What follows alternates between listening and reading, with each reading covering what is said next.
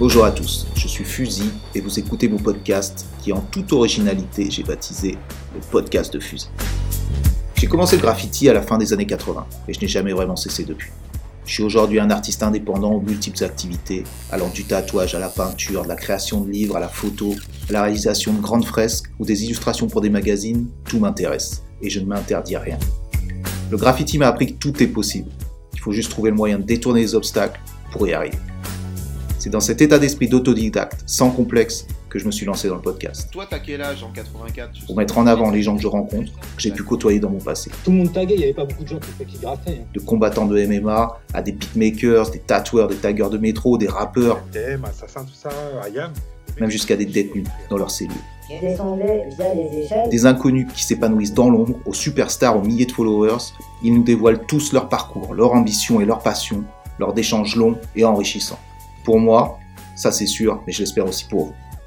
Je vous invite à réagir, à poser des questions, à nous faire des suggestions et à nous supporter sur notre compte Instagram, fusil, F-U-Z-I-du-bas podcast.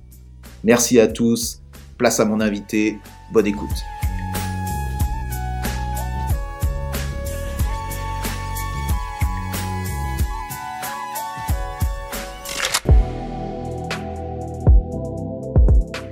Salut Hugo Vitrani, bienvenue dans le podcast de Fusil. Donc, comme d'habitude, je vais te demander brièvement de te présenter à nos auditeurs, s'il te plaît. Donc salut à toi, merci de m'inviter. Je m'appelle euh, donc Hugo Vitrani, je suis commissaire d'exposition au Palais de Tokyo à Paris. Ok. Donc, moi, bien sûr, je t'invite pour parler de ça, mais ce que j'aime aussi surtout, c'est de savoir un peu, avec mes invités, leur parcours, où et comment euh, la vie les a amenés à cette situation, ou ce qui m'intéresse aujourd'hui, donc te- euh, ton boulot pour le Palais de Tokyo. Comment t'en es arrivé là? Comment t'en es arrivé à travailler pour cette institution, pour ce gros truc? Euh, T'es passé par quoi, quoi comme étude, par exemple? Alors la, la- ma première étude, ça va être le, le skateboard, on va dire. J'ai fait beaucoup de skate quand j'étais euh, vraiment petit, vers, vers 8 ans. Mhm. Donc de 8 à, de 8 à 15, euh, je faisais vraiment que ça, quoi. Beaucoup de, de skate dans la rue et en, en skatepark. C'est où ça? C'est dans quelle région que t'es- tu Moi, je, suis- je suis à Paris, Mhm. et euh, dans le centre de Paris, et, euh, et donc beaucoup aussi au skatepark de Vitry. Et, et en fait, du coup, je découvre le graffiti par le skateboard dans des magazines. Euh, je sais plus le nom, je pense que ça devait être Trix, ou à la fin, il devait y avoir deux trois pages de de graffiti, donc c'est comme ça que moi je, je découvre ça, puis en voyant ça dans la rue, en traînant beaucoup du coup dans la rue en faisant du skate. Mhm. Donc moi je viens en fait euh, de cette scène-là euh, sans l'avoir marqué, mais j'ai pratiqué et ensuite j'ai fait euh, des études de droit puisque ça m'amusait de faire des études de droit en ayant une petite pratique légèrement illégale dans ma vie quotidienne. Donc ça, ça m'a appris à écrire. Et, euh, et ensuite j'ai travaillé euh, pour un journal euh, qui s'appelle Mediapart Bien sûr. où j'ai fait beaucoup de- d'entretiens filmés avec des artistes dont toi, justement, euh, où je donnais la parole comme ça à des artistes que voilà, moi je regardais quand j'étais plus petit euh, et que je voyais pas beaucoup dans les médias. Donc c'est ça qui m'avait donné l'envie d'aller un peu à la rencontre d'acteurs comme ça que qui avaient un peu bercé mon enfance et que je je voyais pas euh, de- dans la presse ou dans les expos. Et puis petit à petit, en, en connaissant mieux ce milieu-là, je me suis rendu compte que c'était euh, euh, plus intéressant d'être actif et de faire soi-même les expositions que d'écrire sur euh, les expositions qui n'ont pas eu lieu. Donc c'est ça qui m'a donné l'envie de devenir commissaire d'expo. Ok. Et donc le métier de, du, du droit, t'y es allé quoi par, euh, par dépit ou c'est parce que tu l'as jamais pratiqué quoi Ça jamais pratiqué Non, non, je, je l'ai jamais pratiqué, je pensais pas du tout euh, d'ailleurs le faire. Euh, je me suis juste inscrit là parce que tous mes potes s'inscrivaient là et que moi je trouvais ça amusant en fait comme, comme exercice, c'était assez intéressant. Et t'es allé au bout de ces études-là ou pas, ou pas J'ai fait, j'ai fait 4 ans, donc je suis allé jusqu'au master et je me suis arrêté à la moitié du master puisqu'à Mediapart ils m'ont, ils m'ont proposé de, de travailler plus sérieusement pour eux, donc j'ai lâché l'affaire. Mais je savais que moi j'avais pas envie de devenir ni juge ni avocat ni rien, c'était juste euh, une manière de, voilà, de, m'intéresser euh, au monde puisque ça te fait lire beaucoup de, beaucoup de choses sur le monde. Ok. Euh, Il y a plusieurs choses déjà dans ce que tu viens de dire qui m'intéressent. Un, le fait que tu viens du skateboard et que le skateboard t'a amené aussi au graffiti, au moins t'intéresser au graffiti, avoir une vision du truc, et tu me disais aussi avoir testé, euh, avoir peint aussi de ton côté. Euh, j'aime ce rapport-là parce qu'il a pas, il a été mis bien sûr en, en avant, mais tu vois, par exemple, j'avais un épisode qui était avec, euh, avec Guess, qui lui aussi me disait exactement la même chose. Lui, c'est le skateboard qui l'a amené au graffiti. Et il y a un lien vraiment très fort entre ces deux pratiques. Tu voudrais en parler euh, brièvement? Oui, bien sûr. Moi, je vois toujours un lien à ça. Euh, forcément, moi, du coup, j'ai fait beaucoup de skate très petit. Donc, vers 10 ans, je découvre le graffiti. Je faisais déjà beaucoup de dessins. Donc, naturellement, je me suis mis à, à sortir avec des marqueurs et dessiner, mais sans comprendre que, que c'était du graffiti, en fait. Euh, et il y a évidemment un lien, puisque c'est le lien de, de, faire du désordre dans la rue. En fait, quand tu es en skate, déjà tu, tu, pars un peu comme ça à la dérive, tu, tu restes des heures dans des spots euh, qui intéressent personne d'autre que toi, parce qu'il y a une marche ou un angle que t'aimes bien. Mm-hmm. Et, euh, et, en fait, tu as plein de, de, liens comme ça entre l'aventure, l'urgence, même la patience, tu vois, d'attendre. C'est des choses que tu retrouves dans le graffiti quand tu rôdes un spot, que tu attends d'aller le, le, taper. Et la curiosité de la ville. Et donc, euh, oui, ce, ce, rapport à la liberté, de, de faire des choses où tu feras un peu les lois, tu fais un peu ce que tu veux, tu es libre t'expérimentes la ville et tu crées un peu du désordre, t'abîmes un peu les choses, puisque forcément euh, tu fais du bruit, t'abîmes euh, certains recoins. Il y, a un petit lien comme ça assez, euh, assez naturel avec, avec la pratique du graffiti. Ouais, bah déjà le fait d'être dans la rue, effectivement. Tu vois, le truc de dire que t'abîmes les lieux, je parlais avec ça, je parlais de ça avec avec Kate, le, le, tagger et aussi entrepreneur américain là, dernièrement, et je parlais du fait que dans le graffiti, il y a tout ce vocabulaire qui est lié à la destruction. Tu vois ce que je veux dire? Là Burn, destroy, voilà, tout ce qui est lié, on va déchirer des trains, on va, on va, tout ce truc-là, qui est aussi un petit peu lié, là tu viens de le dire, avec ce monde du skateboard qui dit, voilà, on va, on va défoncer un spot. Je, tu vois, là justement, tu le... Bah, il y a l'idée du désordre, quoi. Mm -hmm. C'est quand même l'idée du désordre, et le désordre, ça passe rarement par l'embellissement, donc c'est vrai que on y reviendra sûrement après, mais c'est ça qui distingue aussi beaucoup de, de politiques actuelles sur l'utilisation du graffiti ou de l'art urbain pour embellir des villes. À l'origine, c'est pas de la décoration, c'est pas là pour rendre les quartiers plus chics ou plus jolis ou plus touristiques. Donc effectivement, il y a toute une esthétique et un jargon qui est lié à la destruction et qui est, et moi ce qui m'intéresse dans les expositions que je fais. Ouais, on en reparlera parce que c'est un truc bien sûr qui me tient à cœur. Mais euh, on va revenir à ton parcours vraiment. Euh, donc, tu rentres à Mediapart euh, assez jeune. Donc, à, à, quel âge tu commences à faire tes premiers Ouais, je, je, alors je sais plus, mais je pense que je devais avoir 22 ans. C'était, j'enchaînais des stages. En fait, eux, ils venaient d'être créés.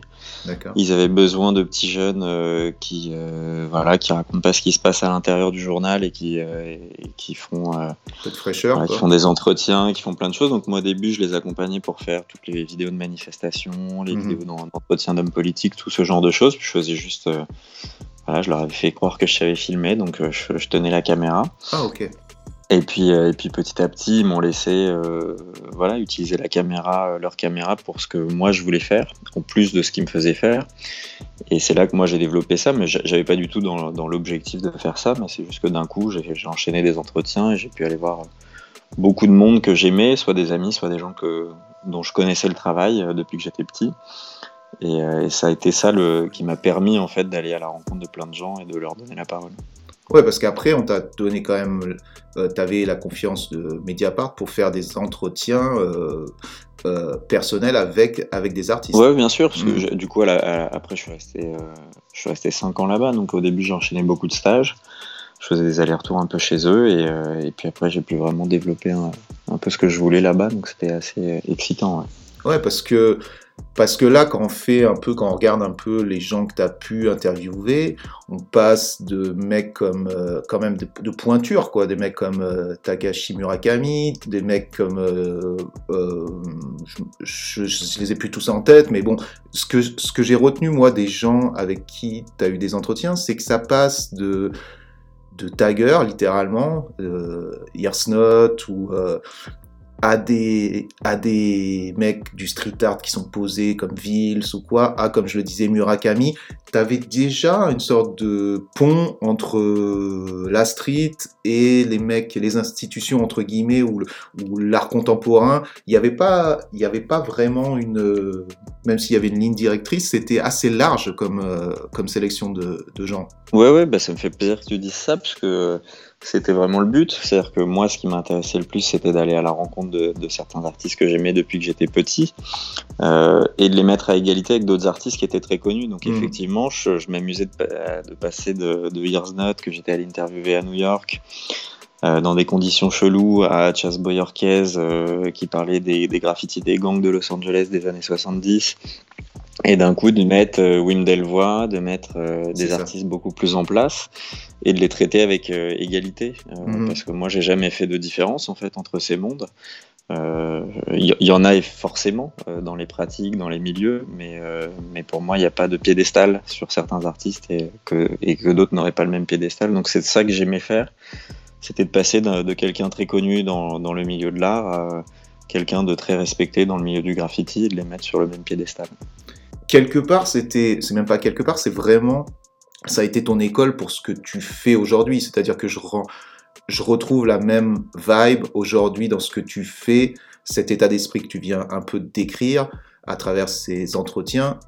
Tu l'as développé au cours de ta carrière et maintenant, c'est un peu ce qui se passe aussi avec ce que ton travail de curateur, c'est-à-dire une sorte de mélange de et comme tu viens de le dire, de tous les mettre sur le même piédestal, mélange entre le mec qui est underground et le mec qui est établi, le mec qui est de l'art contemporain et l'autre qui est un vandale. Et tu as continué à développer cet état d'esprit. Ouais, effectivement, moi je, je crois pas à l'entre-soi. Euh, je pense qu'il n'y a pas de lien. Euh, enfin, là, on parle d'une histoire, par exemple, si on parle du graffiti, c'est une histoire qui a plus de 50 ans. Euh, de mettre quelqu'un d'il y a 50 ans à quelqu'un d'aujourd'hui, c'est pas forcément les mêmes pratiques, ça n'a pas forcément de sens de les relier juste parce qu'ils ont travaillé dans la rue. Mhm. alors que de créer des ponts, j'en sais rien, si on prend un exemple, bah, de prendre Orphée avec un artiste issu de la scène japonaise enfin voilà, de, de recréer des, des, des, liens comme ça, moi c'est ça qui m'intéresse et je pense que c'est euh, par là que le futur va, va se passer. Euh, moi je regarde même plus en fait toutes les expositions euh, qui s'appellent street art ou graffiti ou art urbain où il y a 50 artistes qui ont aucun lien entre eux à part d'avoir fait des choses dans la rue. Je trouve que ça raconte plus grand chose en fait. Euh, c'est des expos qui auraient dû être faites en, dans les années 2000. Mm-hmm. on est en 2021, je vois plus vraiment l'intérêt aujourd'hui de les faire de cette manière-là. Et, je pense que c'est euh, c'est ce que j'essaie de, faire dans mes expos, effectivement, comme tu le dis, c'est à chaque fois de créer des ponts entre des artistes et des, et des pratiques. Ouais, c'est intelligent parce que je trouve ça super intéressant que, que le lien que tu fasses soit ça, soit pas celui. En, fait, c'est le lien qui vient d'intérêt entre, entre des pratiques et euh, des manières de s'exprimer et pas le lien entre juste le fait que puisque nous sommes, nous sommes, je vais dire nous parce que j'en fais partie, puisque nous venons du graffiti, on a la même, euh, le même état d'esprit, la même manière de s'exprimer et on va être réunis dans une même euh, exposition. Effectivement, c'est extrêmement réducteur et en même temps, j'ai l'impression que ça traduit aussi un manque de connaissance de, des gens qui aujourd'hui ont en charge de, montrer ce graffiti qui n'arrivent pas vraiment à comprendre parce que, parce que comment on va le définir aujourd'hui ce qu'est le graffiti euh, C'est extrêmement compliqué de le prendre et de le montrer. Euh, euh, c'est même difficile pour moi d'en parler, tu vois ce que je veux dire? Le graffiti en lui-même, c'est donc le mec qui va faire des tags sur un train et c'est aussi c'est aussi euh, ce qu'on peut voir aujourd'hui même limite Banksy c'est du graffiti donc comment comment t'arrives, toi, ta manière de montrer ça, c'est, quoi exactement? Comment t'arrives à montrer du graffiti au musée ou à curater justement ce, type de choses? Bah du coup, j'essaye déjà pas de, montrer du graffiti euh, et j'essaye pas non plus de le définir parce que je pense que c'est, impossible de le définir et mhm. dès que t'essayes de le définir, ça, ça marche plus. Euh, d'ailleurs, le jour où on arrivera à le définir, ça sera fini. Euh, ce sera bon pour aller au centre Pompidou et faire une expo posthume, quoi. Mais tant que c'est un peu comme ça étrange et hybride, euh, c'est que ça- reste sulfureux. Euh, moi, j'essaye pas de faire du graffiti dans les institutions. Par contre, euh, le graffiti, il est dans la rue. Il y restera et, euh, et c'est faux de penser qu'on fait du graffiti dans, dans- dans un autre lieu. Par contre, il y a des artistes qui sont issus de cette pratique, euh, qui viennent de cette école, de ce regard, de cette attitude, qui eux ont développé des langages euh, qui sont des langages artistiques. Euh, et euh, et d'ailleurs, certains d'entre eux veulent sortir de la rue et ça, ça m'intéresse. euh, parce qu'il y a quelque chose à construire euh, dans cet espace-là. C'est-à-dire que ça m'intéresse pas d'aller, euh, par exemple, de demander asile, d'être son commissaire d'expo pour qu'il aille faire un métro. Ça n'a pas de sens. Par Mhm. contre, si un jour il aurait envie, euh, peut-être dans dix ans, de faire quelque chose par rapport à tous les sujets qu'il développe sur l'illégalité, le, fait de recréer des, zones un peu de liberté temporaire dans des lieux d'autre sécurité, euh, ce, lien qu'il a aussi euh, à la peinture, à la pulsion, bah ça c'est des sujets euh, qu'il peut développer d'autres manières euh, dans un espace qui est l'espace de l'institution. Et c'est là que moi je trouve un rôle euh, à accompagner certains de ces artistes-là. Euh, et peut-être après à les mettre en contact avec d'autres artistes qui viennent pas du même monde, mais qui développent des sujets qui sont similaires et qui peuvent euh, se répondre. Donc moi c'est toujours comme ça que j'envisage la chose. Donc c'est vraiment juste de partir aussi d'artistes qui viennent de cette expérience et de, traiter le graffiti comme une expérience, comme un regard, de moi aussi m'en inspirer, c'est-à-dire que j'en ai fait, ça m'a appris un regard, une manière de regarder la ville, l'espace, ça m'a appris des attitudes, et je vais essayer de les utiliser pour même avoir une pratique de commissaire d'expo qui pourrait être proche d'une pratique de graffeur, même si l'idée c'est pas de faire du graffiti, ça, ça va être d'aller voler du matériel dans une institution, d'aller faire un projet où on t'a pas autorisé à le faire, Mhm. euh, ce genre de, de piraterie en fait. Pour citer Booba, euh, c'est moi c'est vraiment comme ça que je le vois. C'est vraiment la piraterie euh, n'est jamais finie. Donc c'est vraiment de cette manière-là que j'essaye de de faire les projets. Ok. Donc le sujet c'est pas le graffiti en fait, mais c'est euh, en fait c'est pas le graffiti en même temps c'est tout ce qui est le graffiti, c'est-à-dire toute cette piraterie, toute cette attitude, tout ce regard. Euh, mais encore une fois, on fait pas du graffiti dans une institution. clairement. Après, moi, il y a toujours un truc qui me gêne et que j'arrive à comprendre, mais qui en même temps me gêne dans ce... C'est le truc de dire, euh, maintenant, je suis issu du graffiti, disons, avec des gros guillemets, toujours, pareil, c'est... Et maintenant, quelque part, je me suis élevé, je me suis développé, je fais quelque chose de mieux, tu vois ce que je veux dire? J'ai l'impression que c'est vraiment super important de dire, c'est juste différent, tu vois ce que je veux dire? C'est pas Voilà. mieux parce Moi, que... je mets, je mets aucune échelle, c'est-à-dire que, euh, même soyons clairs, je pense que le plus grand artiste que j'ai rencontré de ma vie, c'est Asile, euh, tout milieu confondu, et, euh, et, et voilà, il a pas envie de travailler dans l'institution, et, et il est meilleur que beaucoup de, beaucoup de gens que je connais, donc euh, pour moi, il n'y a pas d'échelle entre est-ce que tu viens de la rue et t'en es sorti, enfin, il n'y a, pas de, de mérite à être sorti de, de ce travail de rue, quoi. Mhm. Par contre, mon rôle à moi en tant que commissaire, c'est de travailler avec ceux qui ont eu envie à un moment donné de d'aller faire autre chose, parce que ça m'intéresse pas de prendre quelqu'un qui fait des gros tags dans la rue et de lui demander d'aller faire des gros tags dans le palais de Tokyo. Ça peut être marrant une fois ou deux, mais c'est pas là que c'est très intéressant, ni pour moi, ni pour cette personne. Donc, euh, c'est là que je te dis, moi où j'essaie de trouver ma place. Quoi. Mhm. Je comprends bien. Donc, avec toujours un respect de ce qu'est le graffiti, comprendre ce que c'est, utiliser peut-être ses moyens euh, pour les déplacer un petit peu dans, ce, dans un milieu qui est plus institutionnel et euh, quelque part être fidèle à ce que les gens sont. Tu sais quoi? Ça me fait penser aussi, tu sais, des fois, il y a plein de gens qui m'envoient des DM qui me disent mais euh, interview ce mec-là, Bah, Asile en fait partie, bien sûr, Tran, ou tu vois, des gens comme ça, il faut que tu les interviewes. Et quelque part, je suis là, mais tu sais quoi, ces gens-là ont pas envie de parler. Et quelque part, ça les, c'est leur choix, c'est leur vie, c'est leur manière de faire. Et c'est super. Des fois, je suis là, ben, c'est peut-être mieux que les mecs viennent pas me parler. C'est peut-être mieux qu'on sache pas sur ce qu'ils veulent. Euh, ils existent en tant que qu'artistes et en tant que personnes dans ce qu'ils font. Et il n'y a pas besoin de justification quelque part. Et j'ai l'impression, c'est, moi, je suis toujours euh, entre guillemets admiratif quand des gens comme par exemple GA ne va pas jouer ce jeu du ou Asile ne va pas jouer ce jeu de de bah, des musées, des galeries et un peu ce jeu de se mettre en valeur et de faire de l'argent avec tout ça et reste fidèle quelque part à ce qu'ils font. Est-ce que j'ai envie de dire que c'est un choix. Des fois, c'est peut-être pas un choix, c'est juste que ça s'impose à eux comme ça, tu vois. Mais je suis toujours un petit peu admiratif de ce truc-là et je trouve que c'est extrêmement important pour garder euh, une notion de l'artiste en tant que, personne qui est pas entre guillemets corruptible. Tu vois ce que je veux dire? Et justement, euh, toi, j'ai envie de te demander quelle est la définition pour toi d'un artiste, aujourd'hui, à l'heure actuelle, avec toutes les opportunités, avec tout ce qui se passe autour de, de l'art, de la mise en avant de, financière, peu importe tout ce qu'on peut dire, qu'est-ce qu'un artiste à l'heure actuelle? Bah, un artiste, j'en ai aucune idée, c'est impossible à définir, c'est comme le graffiti, mais en tout cas, c'est quelqu'un qui, a le, qui prend le temps dans sa vie de, de faire de l'art et pas autre chose. Hmm. Et, euh, et, on peut faire de l'art en pétant une vitre, c'est ce que tu m'avais dit euh, dans l'entretien qu'on avait fait ensemble. Euh, on peut faire de l'art en, en, volant des clés de la RATP, en ayant attendu deux heures pour réussir à les voler. Hmm. Euh, voilà, c'est d'avoir une pratique comme ça qui se confronte au réel et qui vient tirer quelque chose de ce réel-là. Donc, euh, moi, pour moi, c'est ça ce que fait un artiste aujourd'hui. Et je suis d'accord avec toi, euh, des gens comme Asile ou d'autres, euh, c'est très bien de les laisser aussi dans leur mystère. De... Moi, ça fait partie de certaines frustrations. C'est-à-dire que, comme je te disais, Asile, c'est un des artistes que j'aime énormément. Il n'y a pas moyen de travailler forcément avec lui pour faire des expos et, il faut le respecter. C'est ça qui est sublime et c'est ça qui fait aussi de lui un, très grand artiste.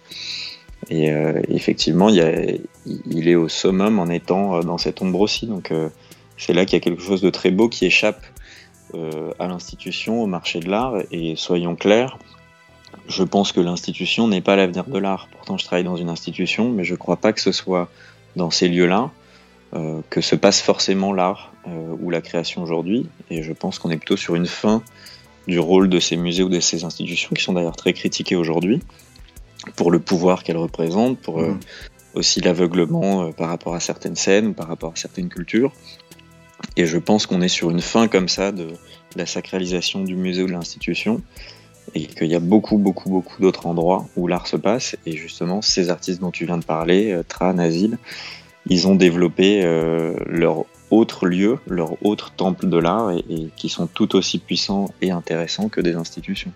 Après, euh, ça dépend comment aussi on... Est-ce que, j'ai envie de te dire, moi, ce qui m'intéresse aussi, c'est le côté rébellion de l'artiste. Tu vois ce que je veux dire? Euh, Le côté, est-ce que pour toi, euh, déjà, un, est-ce que ça continue à exister? Parce que moi, j'ai l'impression que, euh, à part, par exemple, ces deux personnes qu'on vient de dire, ou Chie aux États-Unis, ou plein d'autres, tu vois, mais des fois, c'est pas un choix vraiment, tu vois. À partir du moment où c'est un choix de dire, je veux pas rentrer dans ce jeu-là, ok, je, joue le truc de ce sont des rebelles, ce sont des vrais artistes, ils sont vraiment focus sur leur truc, très bien. Après, euh, il y a aussi la posture de dire euh, je suis contre ça, mais dès qu'il y a une opportunité, se jeter dedans, ce qui est aussi le cas de beaucoup de personnes.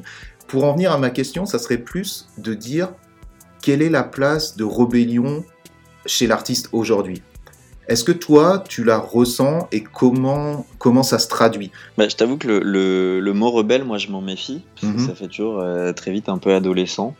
moi, je crois que déjà, le fait d'être artiste aujourd'hui, dans une institution ou dans, en dehors de l'institution, c'est déjà un geste qui est politique, c'est déjà un choix de vie euh, qui veut dire quelque chose. Mm. Et, euh, et, après, t'as pas forcément besoin dans ton travail d'être contre quelque chose ou de dénoncer quelque chose. Ou déjà de le faire, c'est déjà une prise de position par rapport au monde. Donc je me méfie, moi, par exemple, de beaucoup d'artistes qui se disent rebelles ou qui mettent en scène leur rébellion, par exemple. En général, c'est les moins rebelles. Bien entendu, bien entendu. Donc, euh, enfin, c'est plutôt au cas par cas, quoi. C'est plutôt des choix de vie, mais je pense que déjà le fait d'être artiste, et en plus on, parle du mot artiste, mais Asile se définit pas comme un artiste, même si c'est une longue discussion à avoir. Euh, déjà de faire ce choix de vie, de ne pas forcément euh, avoir un métier ou d'à côté de son métier, d'avoir une pratique qui crée ou qui détruit, c'est déjà un choix qui est politique. Ouais, je comprends ça, effectivement. Revenons à, revenons à ta carrière. On dit donc tu es passé à Mediapart, tu as commencé à te développer, euh, développer ton travail là, interviewer, avoir des entretiens donc avec tous ces gens, euh, construire une sorte d'état d'esprit où tu mettais un, lien et des ponts entre tous ces artistes de différents euh, niveaux, de différents euh, milieux. Ouais, puis je suis même allé voir des artistes que j'aimais pas forcément beaucoup. Euh, voilà, par, par exemple, j'étais allé voir chez Part Ferré parce que plus par curiosité, parce que j'étais à Los Angeles, je voulais voir aussi qu'est-ce que ça, qu'est-ce que c'était cette branche-là, Mhm. qui m'intéressait moins. Euh, donc c'était aussi une manière pour moi de faire un peu mes études d'histoire de l'art, quoi, que j'ai que j'avais pas fait. Je connaissais très bien le milieu du graffiti puisque j'en avais fait. Euh, je connaissais un peu le monde de l'art contemporain puisque je- j'allais, euh, je le suivais un peu en allant voir euh, les musées et tout ça. Et du coup, j'ai aussi utilisé Mediapart pour aller, par curiosité, voir des gens que j'aimais plus ou moins, Mhm. mais pour essayer de comprendre aussi qu'est-ce que c'était leur vie, qu'est-ce que c'était leur travail, pourquoi certains sont tout puissants, d'autres le sont pas. Donc moi, c'était aussi une manière comme ça de voilà d'aller à la rencontre de certaines personnes Et d'apprendre. et, euh, et d'en savoir plus. ouais. Et justement, est-ce que tu en es venu à une conclusion? Pourquoi certains sont tout puissants et certains ne le sont pas? Même si c'est très réducteur. Alors, il y a mais- malheureusement beaucoup de hasard. euh, Il y a beaucoup de chance aussi. C'est des Mhm. rencontres. C'est euh, il y a beaucoup de voilà, de choses qui nous échappent. Euh, je pense qu'il n'y a pas de système qui marche, mais il y a des rencontres qui se font, qui se font pas. Il y a des, des projets qui se font ou qui se qui se plantent. Mhm. Et, euh, et puis il y, a, il y a des effets de mode. Il y a malheureusement aussi beaucoup de fainéantistes de beaucoup de gens qui ont des œillères, euh, qui regardent pas forcément les bonnes choses. Mhm. Donc euh, c'est vraiment un, ma- un marathon, quoi. C'est pas un sprint. Euh, Il y a plein d'artistes qui sont à la mode pendant deux ans et on les a oubliés dix ans après. Euh, on, a, on voit ça dans tous les milieux, dans le graffiti aussi. hein. ouais. Euh, Parfois il y a des cartonneurs euh, pendant trois mois, ils sont partout puis ils disparaissent. Et euh, effectivement, c'est vraiment un marathon, quoi. D'ailleurs, le dernier projet que, que j'ai fait, on en reparlera, mais c'est euh, Jay des BBC. Mhm. Euh, bah lui, c'est un marathon depuis les années 80, quoi, son, son parcours artistique. Pourtant, depuis les années 80, on sait que c'est un artiste historique et hyper important. Et il a fallu attendre euh, tout ce temps pour qu'il ait une invitation dans un endroit comme le Palais de Tokyo. Donc, c'est vraiment un exemple de à quel point euh, parfois il faut euh, Pas lâcher l'affaire. vraiment pas, pas lâcher l'affaire. Et en plus, ça prouve quand même, quand tu ne lâches pas l'affaire, que ta passion est toujours vive et que tu es, tu es totalement dédié à ce que tu fais. Parce que quand on parle par exemple de, de Jay, et moi j'avais, j'avais en tête aussi, quand on parle de cette longévité, j'avais en tête un mec comme Kenny Scharf aussi, qui, est- était là depuis super longtemps, qui est passé à travers alors que ses potes ont éclaté, ont été les, les, gens les plus, les artistes les plus connus au monde avec Basquiat ou, ou. Et derrière, il revient, euh, c'est peut-être ces cinq dernières années, comme un mec important aussi. C'est, c'est toujours une sorte de, si t'es là, au bout d'un moment, le cycle va revenir te chercher. Si t'as été fidèle à, à cette passion et que t'as toujours été là, est-ce que tu, tu penses que c'est ça, ouais? Ouais, bah t'as un, Mm. t'as un autre exemple, Futura, hein, qui avait été une énorme Futura. star dans les années 80, qui a été complètement oublié dans les années 90, qui est redevenu un peu à la mode dans les années 2000 euh, grâce à la mode un peu du Japon, euh, Uh-huh. avec toute la scène qui se développait, puis qui a re-été oublié, puis qui a re-été découvert par Virgil Abloh, qui est redevenu une star par le monde de la mode. C'est incroyable. T'as as plein de parcours comme Ouais. ça où euh, même on peut parler d'Orphée, tu vois, qui est quand même un des, un des rois de Paris et qui, pareil, a mis, voilà, a développé toute sa carrière dans la rue et qui, euh, qui a qui travaille en atelier de manière boulimique et qui, euh, qui voilà, qui, qui est en train de montrer à plein, plein de gens du monde de l'art qu'il est là en fait et qu'il est important et ils ont plus le choix de le regarder en fait. C'est-à-dire Mhm. que pendant dix ans ils ont pas trop regardé puis le fait d'être là et d'être boulimique et de bosser, de bosser durement, euh, à un moment donné les gens ils ont plus le choix quoi. Ils sont obligés de te regarder. C'est ça aussi. Après ouais. ils peuvent ne pas t'aimer mais en tout cas ils, ils savent que t'es là. Ouais, la clé est eff- effectivement de bosser aussi, de jamais, euh, de jamais. Mais c'est la même chose dans le graffiti hein, quand tu quand Mhm. le mec pétait une ligne, c'est du charbonnage de tous les jours, c'est trouver les meilleurs emplacements, c'est faire, euh, des choses quotidiennement. Et, euh, et voilà, et c'est de, de pas juste arriver comme un, un éclair ou une étoile filante. Quoi. Mhm, clair. Euh, une dernière chose par rapport à cette période Mediapart, et qui est un peu réducteur, mais quel a été peut-être l'entretien qui t'a le plus marqué justement parmi tous ces gens, tous ces artistes, euh, la personne qui t'a le plus marqué? Alors c'est trop dur, donc il y en a plusieurs. Je vais, vais pas te répondre bien. Donc moi, il y a déjà l'entretien avec Asile qui était euh, fascinant puisque on avait fait, euh, je pense qu'on avait fait deux heures et demie d'entretien sous un pont.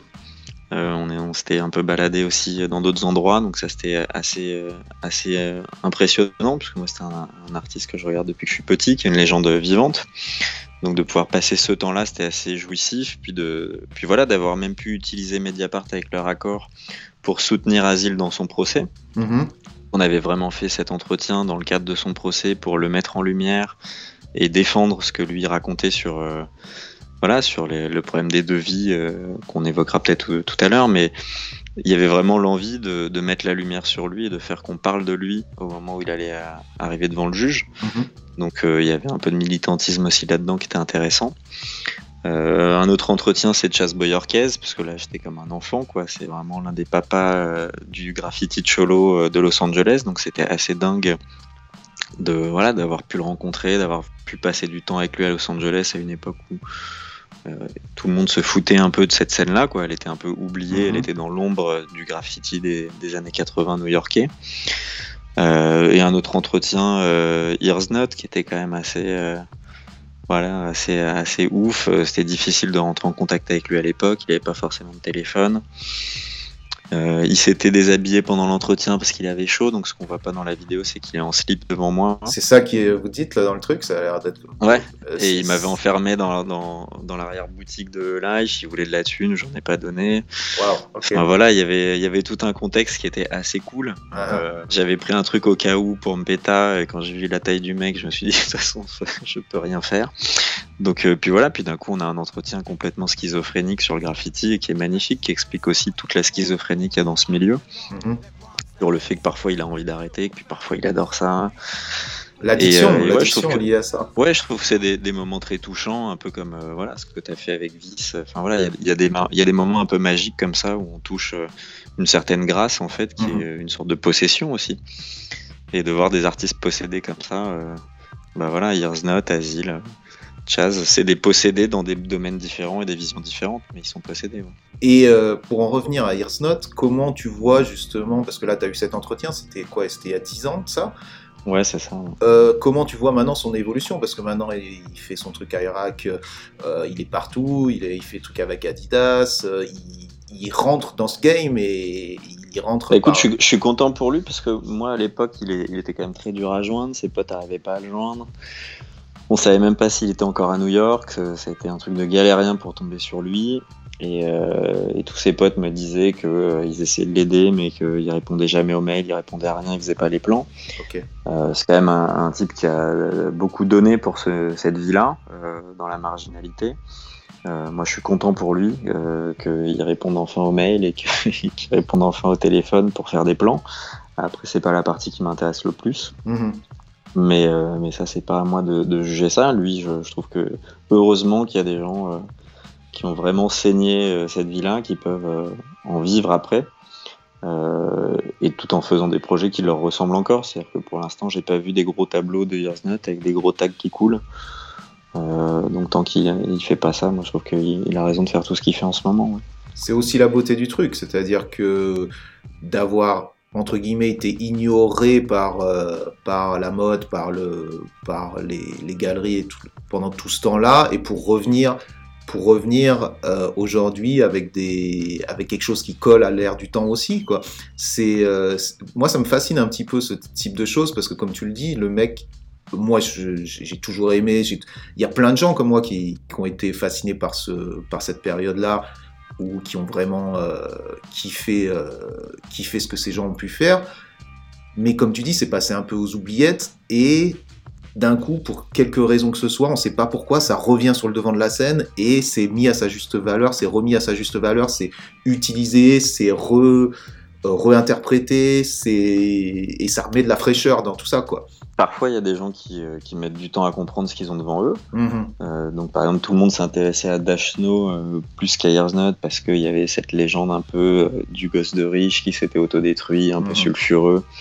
Mais euh, la muse de, de Dash Snow, c'était Years Not. Donc, en fait, il y a plein de gens qui ont regardé tout de suite Years Not plus vite que Dash Snow. Mhm. Et bah, t'as des gens qui mettent 10 ans à comprendre, euh, à comprendre tout ça. Puis après, c'est aussi un milieu, euh, on va pas se mentir, c'est un milieu qui est quand même assez caché, qui est crypté. Euh, Il y a beaucoup de gens qui n'ont pas accès à l'intérieur et qui, qui accèdent qu'en surface. Ouais.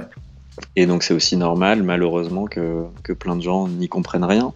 Et on voit bien aujourd'hui, même des gens qui font des expos euh, liées aux scènes de- à la scène du graffiti, il y en a plein qui connaissent rien en fait, qui comprennent rien à ce milieu, qui comprennent rien aux artistes. Et, euh, et c'est aussi parce que euh, pendant longtemps, il n'y a pas eu de livres, il n'y a pas eu beaucoup de textes. Euh, Il y a beaucoup de gens qui n'ont pas les bons fanzines, il y a beaucoup de gens qui n'ont pas euh, passé du temps à regarder les choses et qui, euh, qui sont face à, je sais pas, une, une forêt un peu euh, difficile d'accès.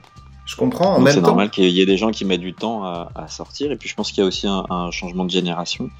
Ouais. Euh, je pense qu'il y a toute une génération comme la mienne qui arrive, euh, qui, a, qui a jamais fait de différence entre les milieux, qui a regardé les bonnes personnes au bon moment et qui aujourd'hui euh, ont des positions qui permettent aussi de, bah voilà, de, de montrer d'autres personnes.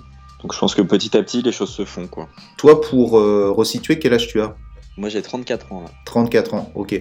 Né en 87 euh, vers la fin du terrain de Stalingrad du coup. c'est la, référence de truc. Euh, pour te situer, c'est la référence.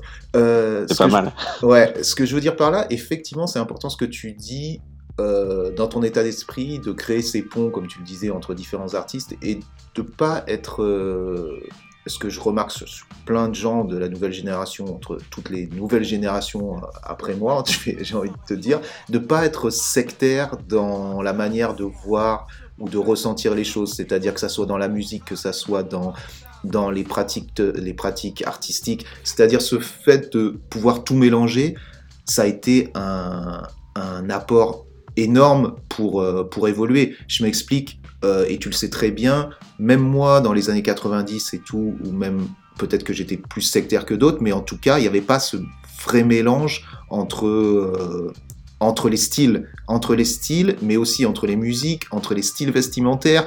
T'étais comme ça, ou t'étais rap, entre guillemets, t'écoutais du rap, t'écoutais du rock, t'écoutais, tu vois ce que je veux dire? Et ça, ça a complètement explosé.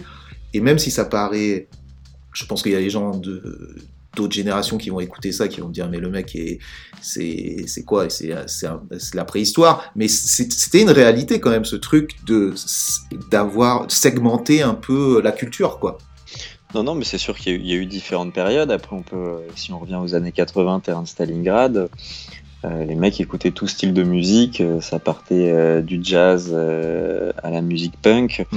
Donc, moi, j'ai l'impression que toute cette hybridité qu'il y a aujourd'hui, ce mélange, il est quand même mine de rien très hip-hop. Et Ouais. euh, cette manière de mélanger beaucoup de choses, beau- mélanger beaucoup de références, beaucoup de styles, j'ai l'impression qu'on est dans un siècle très hip-hop euh, aujourd'hui. Euh, mais qui a beaucoup changé, qui a, et comme tu le dis, il y, a, il y a de la préhistoire dans ce milieu qui est parfois la plus intéressante, puis il y a des nouvelles générations qui arrivent.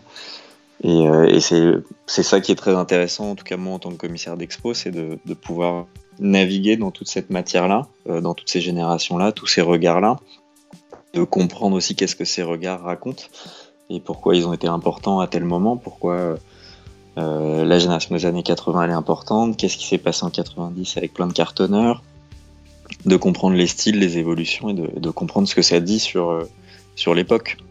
Et justement, comment tu vois, t'en parlais euh, brièvement juste avant, comment la personne qui n'est pas, euh, qui est extérieure à ce mouvement, qui est extérieure, euh, c'est- difficile maintenant de parler de mouvement, de culture ou quoi, mais en tout cas, disons cette sorte de culture euh, graffiti, qui est extérieure à ça, qui s'y intéresse, par où il commence? Tu parlais de cette forêt dense et touffue d'informations, de d'expos, de livres, de sorties, de street art, de whatever. Et comment tu fais pour t'éduquer et pour comprendre, euh, pour comprendre ce qu'est cette culture-là Je pense que malheureusement, la personne qui découvre ce milieu-là aujourd'hui, euh, son réflexe, ça va être d'aller à la FNAC euh, acheter le, tous les livres de merde de graffiti ou street art pour les nuls.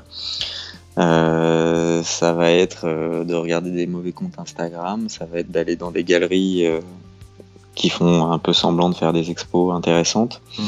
Et, euh, et ça va pas être d'aller regarder en fait ce qui se passe dans la rue et d'aller chercher euh, les anciens numéros de Radical avec les pages de Nicolas Xelé et toute la clique, euh, les photos de Silvio, Ma- Magaglio. Ça va, euh, ça va pas être d'aller chercher les catalogues de Urban Discipline, les expos euh, en Allemagne. Euh, donc malheureusement, il y a tout un travail aujourd'hui. C'est-à-dire qu'il y a une forêt qui est très cachée, puis il y, a une, il y a aussi un petit gazon devant qui est très visible. Mhm. Et euh, il faut réussir à, à pas rester coincé dans le gazon, quoi. Et en même temps, il il y a énormément d'informations, justement. Il- Elle est là, l'information. Il y a des livres historiques, il y a... c'est là, il faut aller la chercher. Euh, c'est un peu frustrant parce qu'il y a eu une époque où, justement, il y a, il y a, il y a allez, 25 ans, 30, euh, non, qu'est-ce que je dis, 20, 30, ouais, 30 ans, où il y avait, y avait rien, il y avait rien à se mettre sous, le, sous la dent, ou très très peu. Et aujourd'hui, il y a tellement d'informations partout, entre le net, entre tous ces livres qui sortent. Euh, et paradoxalement, j'ai l'impression que les gens en savent même moins sur cette culture-là. Bah oui, parce que c'est tellement euh, devenu accessible pour certains, parce qu'il y a certaines parties de cette culture-là que beaucoup l'abordent de manière plus superficielle d'une certaine manière, euh, quand c'était très difficile de comprendre et de pénétrer dans cette culture-là, euh, tu, devais charbonner encore plus pour avoir accès à certaines personnes. Euh, moi, je me souviens de, vernissages où tu étais obligé de venir en équipe pour pas te faire défoncer et où tu essayais de mettre des visages sur des gens quand tout le monde se croisait pour essayer de comprendre un peu qui était qui.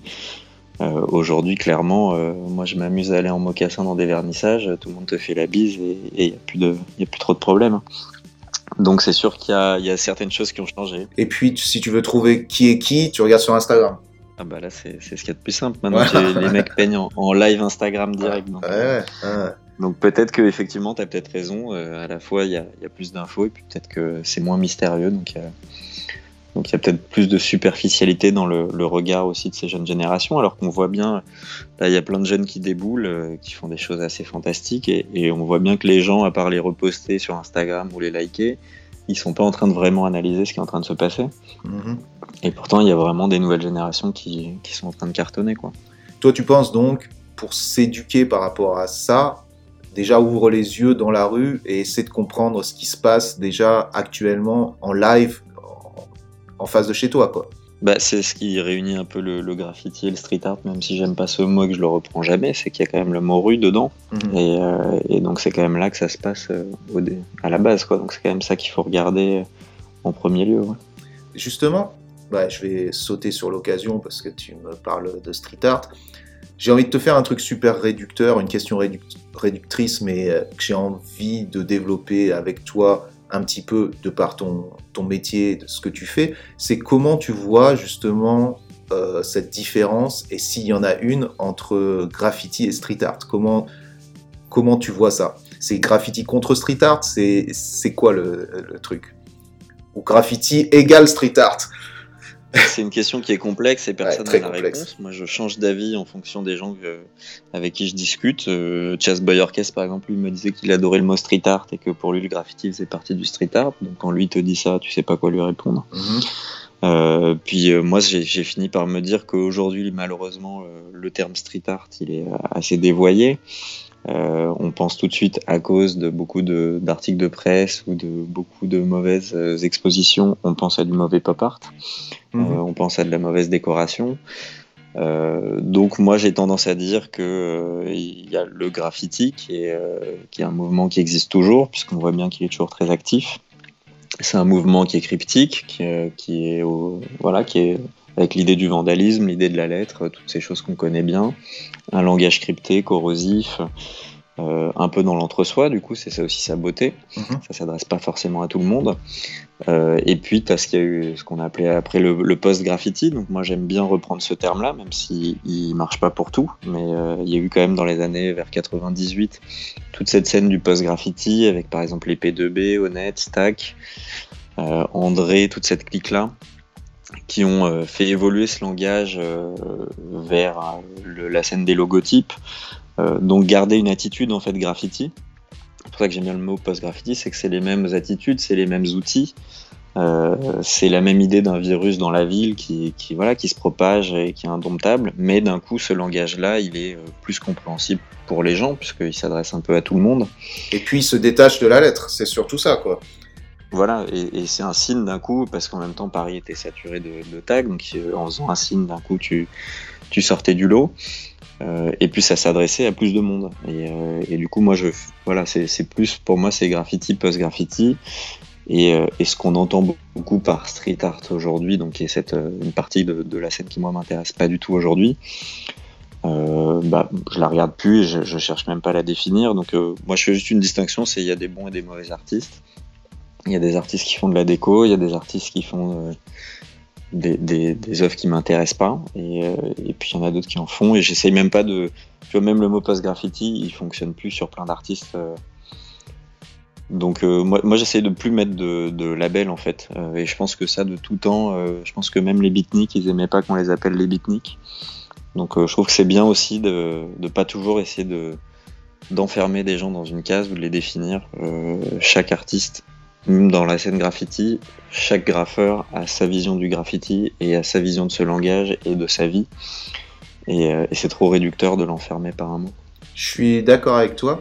En même temps, je sais aussi que les gens ont besoin de mots, de définitions pour, pour comprendre et pour s'identifier. Ah non, mais c'est un, un, fléau parce que moi, euh, du coup, je suis euh, estampillé commissaire d'exposition euh, de graffiti ou de street art.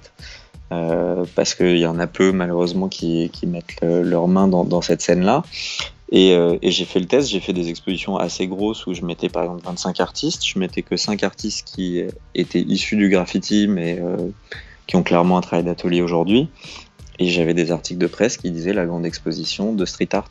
Et c'était amusant parce que d'un coup il y a des lectures comme ça qui, qui viennent enfermer des contenus. Mm-hmm. Et effectivement, moi j'essaie de faire en sorte qu'on n'enferme pas les contenus.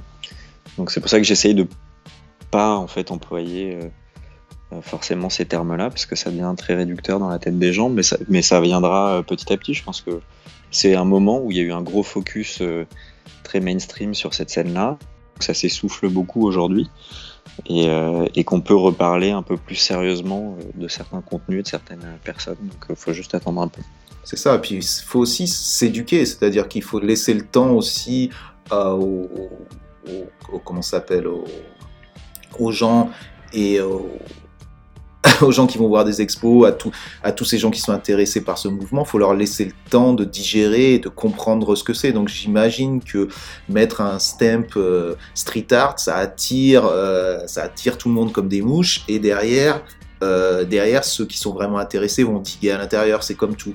Mais tu vois, j'étais j'étais à Miami là pour Art Basel, j'ai j'ai ressenti ce, j'ai été extrêmement, extrêmement surpris par cet engouement, par ce qu'ils s'en ont fait, bien entendu, et tout. C'est, c'est quand même assez extraordinaire. Mais j'ai surtout été surpris par le fait que euh, les, les gens viennent, ils font des tours, tu sais, ils font des tours dans des petites, euh, dans des petites voitures de golf, euh, faire le tour du quartier pour voir les graffitis.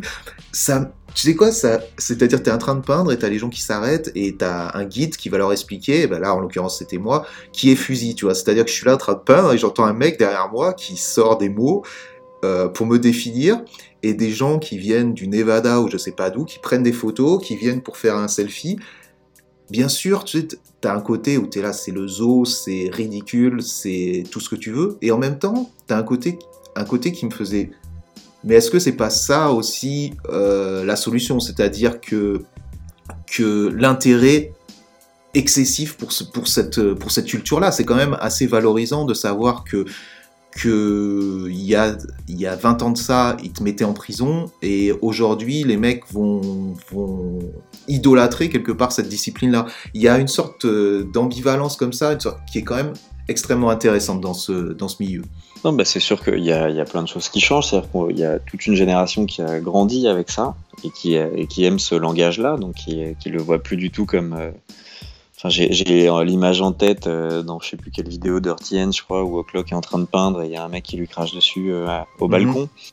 Euh, aujourd'hui, je pense que Clock il fait un fat cap, euh, les gens ils, euh, ils font un, Instagram live. Ouais, où ils le calculent même pas, où ils le calculent pas, tu vois ce que je veux dire, où il faut ah ouais, encore un autre quoi. donc c'est sûr que ça, ça, dérange moins les gens. Après, on sait très bien que tu peux, voilà, tu peux être filmé par des golfettes à Miami. Si tu vas refaire un métro, tu auras quand même une plainte au cul, quoi. Exactement. il y aura toujours cette ambiguïté qui est, qui est intéressante.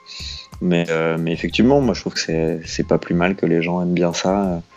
Après, euh, on sait toujours qu'il y a des gens qui d'un coup aiment bien telle fresque et qui n'aiment pas tel gros tag. Euh, après, euh, qu'est-ce qui est le plus intéressant entre une fresque ou un tag de SMAT Moi, je, c'est ce que je pense. Je, préfère le tag de SMAT. Eh ouais, mais comment, comment toi, en tant que, que curateur, de personnes qui évoluent dans ce, ou de commissaire d'exposition, de, de personnes qui évoluent dans ce milieu-là, comment tu peux expliquer à un de tes clients ou à un des spectateurs ou à un des, gens qui travaillent avec toi que un, euh, mur de Banksy, par exemple, va être euh, protégé, va être mis sous verre, va être, bon, on a tous vu euh, ce qui se passe avec, avec son univers, et que en face de ça, la personne qui même va faire un, un pochoir, j'ai envie de te dire même pas un fat cap, va pouvoir aller en prison. Comment on arrive à avoir un discours cohérent face à un directeur de musée, un truc comme ça, qui va mettre en avant ce mouvement et où on est train, où on est dans cet état d'esprit où d'une part, tu peux protéger le même type d'œuvre et le mettre sous plastique sur un mur pour que les gens puissent le regarder, idolâtrer, et de l'autre côté, la même pratique peut être mise en prison. Comment on peut être cohérent par rapport à ça, tu vois? Bah, bah Déjà, il n'y a, aucune cohérence dans, ce, dans cette pratique, ce qui est normal.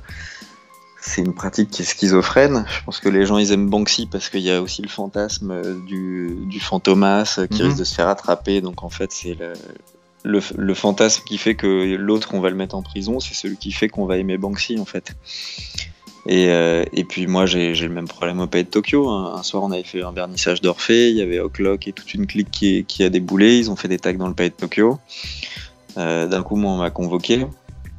Alors que euh, à côté, on avait un, truc de Banksy qui avait été fait il y a 20 ans euh, illégalement au Palais de Tokyo, qui a été mis sous, sous verre aussi. Et je leur ai dit, bah, là, vu la, la, qualité des tags qui ont été faits pendant le vernissage, plutôt que de les effacer ou de me convoquer, vous devriez mettre une petite plaque aussi, parce que c'est tout aussi important, si ce n'est plus. Quelle est la réponse par rapport à ça? Ah bah du coup ils ont laissé, alors ils n'ont pas protégé mais ils n'ont pas lavé. Et du coup c'était hyper beau parce que pendant euh, deux ou trois ans, en plein restaurant du pays de Tokyo, il y avait des gros tags d'Oclock. Et, euh, et, voilà, et c'est de la discussion en fait, c'est du cas par cas et effectivement il faut éduquer les gens euh, petit à petit. Mais moi j'ai l'impression en tout cas dans, dans le milieu dans lequel j'évolue, les regards sont vraiment en train de changer. Euh, les regards intelligents sont vraiment en train de prendre certaines pratiques très au sérieux. Euh, je sais qu'à chaque fois que je parle de gens comme Asile, euh, voilà, il y a des, personnes importantes du monde de l'art qui commencent vraiment à, regarder sérieusement ces vies et ces pratiques-là. c'est sûr que pendant longtemps, ça fait du mal à tout le monde d'avoir des, trop gros succès de gens trop mainstream qui ont fait des, Mhm. des choses un peu merdiques et de devoir passer notre temps à dire qu'on n'est pas de la même scène, on s'intéresse pas à ça. Euh, souvent, on nous associe à ça. Il y a un petit temps aussi d'éducation pour expliquer aux gens que c'est pas ça qu'on regarde, c'est pas ça qu'on fait. Et, euh, j'ai l'impression quand même que ça va plutôt dans le bon sens. Ok, effectivement. Euh, on va revenir à ton parcours. On a parlé de Mediapart. Comment tu passes de Mediapart à l'exposition Lasco Project et euh, le Palais de Tokyo? Comment, comment le pas se fait? Et explique-nous un petit peu ça. Donc ça c'est quoi? C'est vers 2012 d'ailleurs que tu arrêtes euh, Ouais, c'est 2012. en fait, moi, y a, donc il y a le Palais de Tokyo qui se qui réouvre avec un nouveau président qui s'appelle Jean Deloisy, qui est réputé dans le monde de l'art pour être un très grand commissaire d'exposition et être un pirate. Et, euh, et, du coup, moi, je vais à l'inauguration de, de, sa première exposition. J'y vais avec des copains taggers euh, et on tag un peu le Pays de Tokyo à ce moment-là. Euh, et je tombe sur je, le patron, du coup Jean de Loisy, euh, quelques semaines plus tard. Et on discute, lui il voyait ce que je faisais dans Mediapart, on discute du graffiti, je l'attaque un peu sur le fait qu'il n'y ait pas de, il n'y a, pas de graffiti euh, dans sa programmation et dans la mhm. programmation du Pays de Tokyo depuis sa création, même si André avait fait quelques projets, mais c'était dans, dans le, le, shop en fait, donc déjà c'était par piraterie aussi ce qu'il avait fait. Donc je l'attaque sur le sujet de manière un peu frontale, et lui, au lieu de, de se vexer, il, il écoute et on discute beaucoup. Et lui me dit, moi, il y a beaucoup de choses qui m'intéressent pas dans cette scène, euh, que lui voyait à travers beaucoup de mauvaises expositions. Et quand je lui ai expliqué qu'on était plein à pas aimer non plus euh, ces mêmes artistes et ces mêmes expositions, ça l'a intéressé. Et, euh, et c'est au moment où j'ai eu de la chance, euh, Lec avait fait son projet avec Sowat qui s'appelait Mausolée, mhm. euh, qui essaie de mettre en, voilà, en scène un peu autrement une exposition, euh, sans commissaire d'exposition, sans musée. C'était quoi ce truc dans un parking euh, Oui, c'était dans, dans, ce terrain vague, voilà, dans, dans, cette ruine un peu architecturale, et vous avez invité 40 artistes issus de la scène graffiti et de l'urbex. Euh, pour les inviter à participer à une œuvre en fait euh, qui était euh, un, un, film en fait. Donc on voyait toutes les, les créations se faire à travers un film en time lapse qui était magnifique et un livre. Donc déjà un peu conceptualiser une exposition en fait en dehors d'un espace d'exposition. Et, euh, et, grâce à ça, on a, on a pu beaucoup discuter avec, euh, avec Jean Deloisy, du coup, qui était le président du Palais. Et ça l'a intéressé. Du coup, on avait fait un premier projet. Euh, il y avait un, un poète, euh, justement, beatnik, qui était venu au Palais de Tokyo, qui habituellement fait des poèmes. Et pour ces poèmes, il a besoin de, de faire des collaborations avec des artistes pour faire les fonds. Donc, on avait fait un, un, un fond avec. euh, du coup, j'avais invité euh, Lex Watt, euh, qui était venu pour travailler là. Et, et ensuite, on a beaucoup discuté comme ça avec le patron du Palais de Tokyo. Et, et est venue cette idée de faire une exposition dans une, une issue de secours. Donc une exposition avec très peu de budget, euh, très peu de visibilité, mais c'est ce qui nous intéressait aussi, c'était de, de jouer l'invisibilité et de surjouer la marginalité dans l'institution, puisque c'est comme ça qu'on on nous accueillait.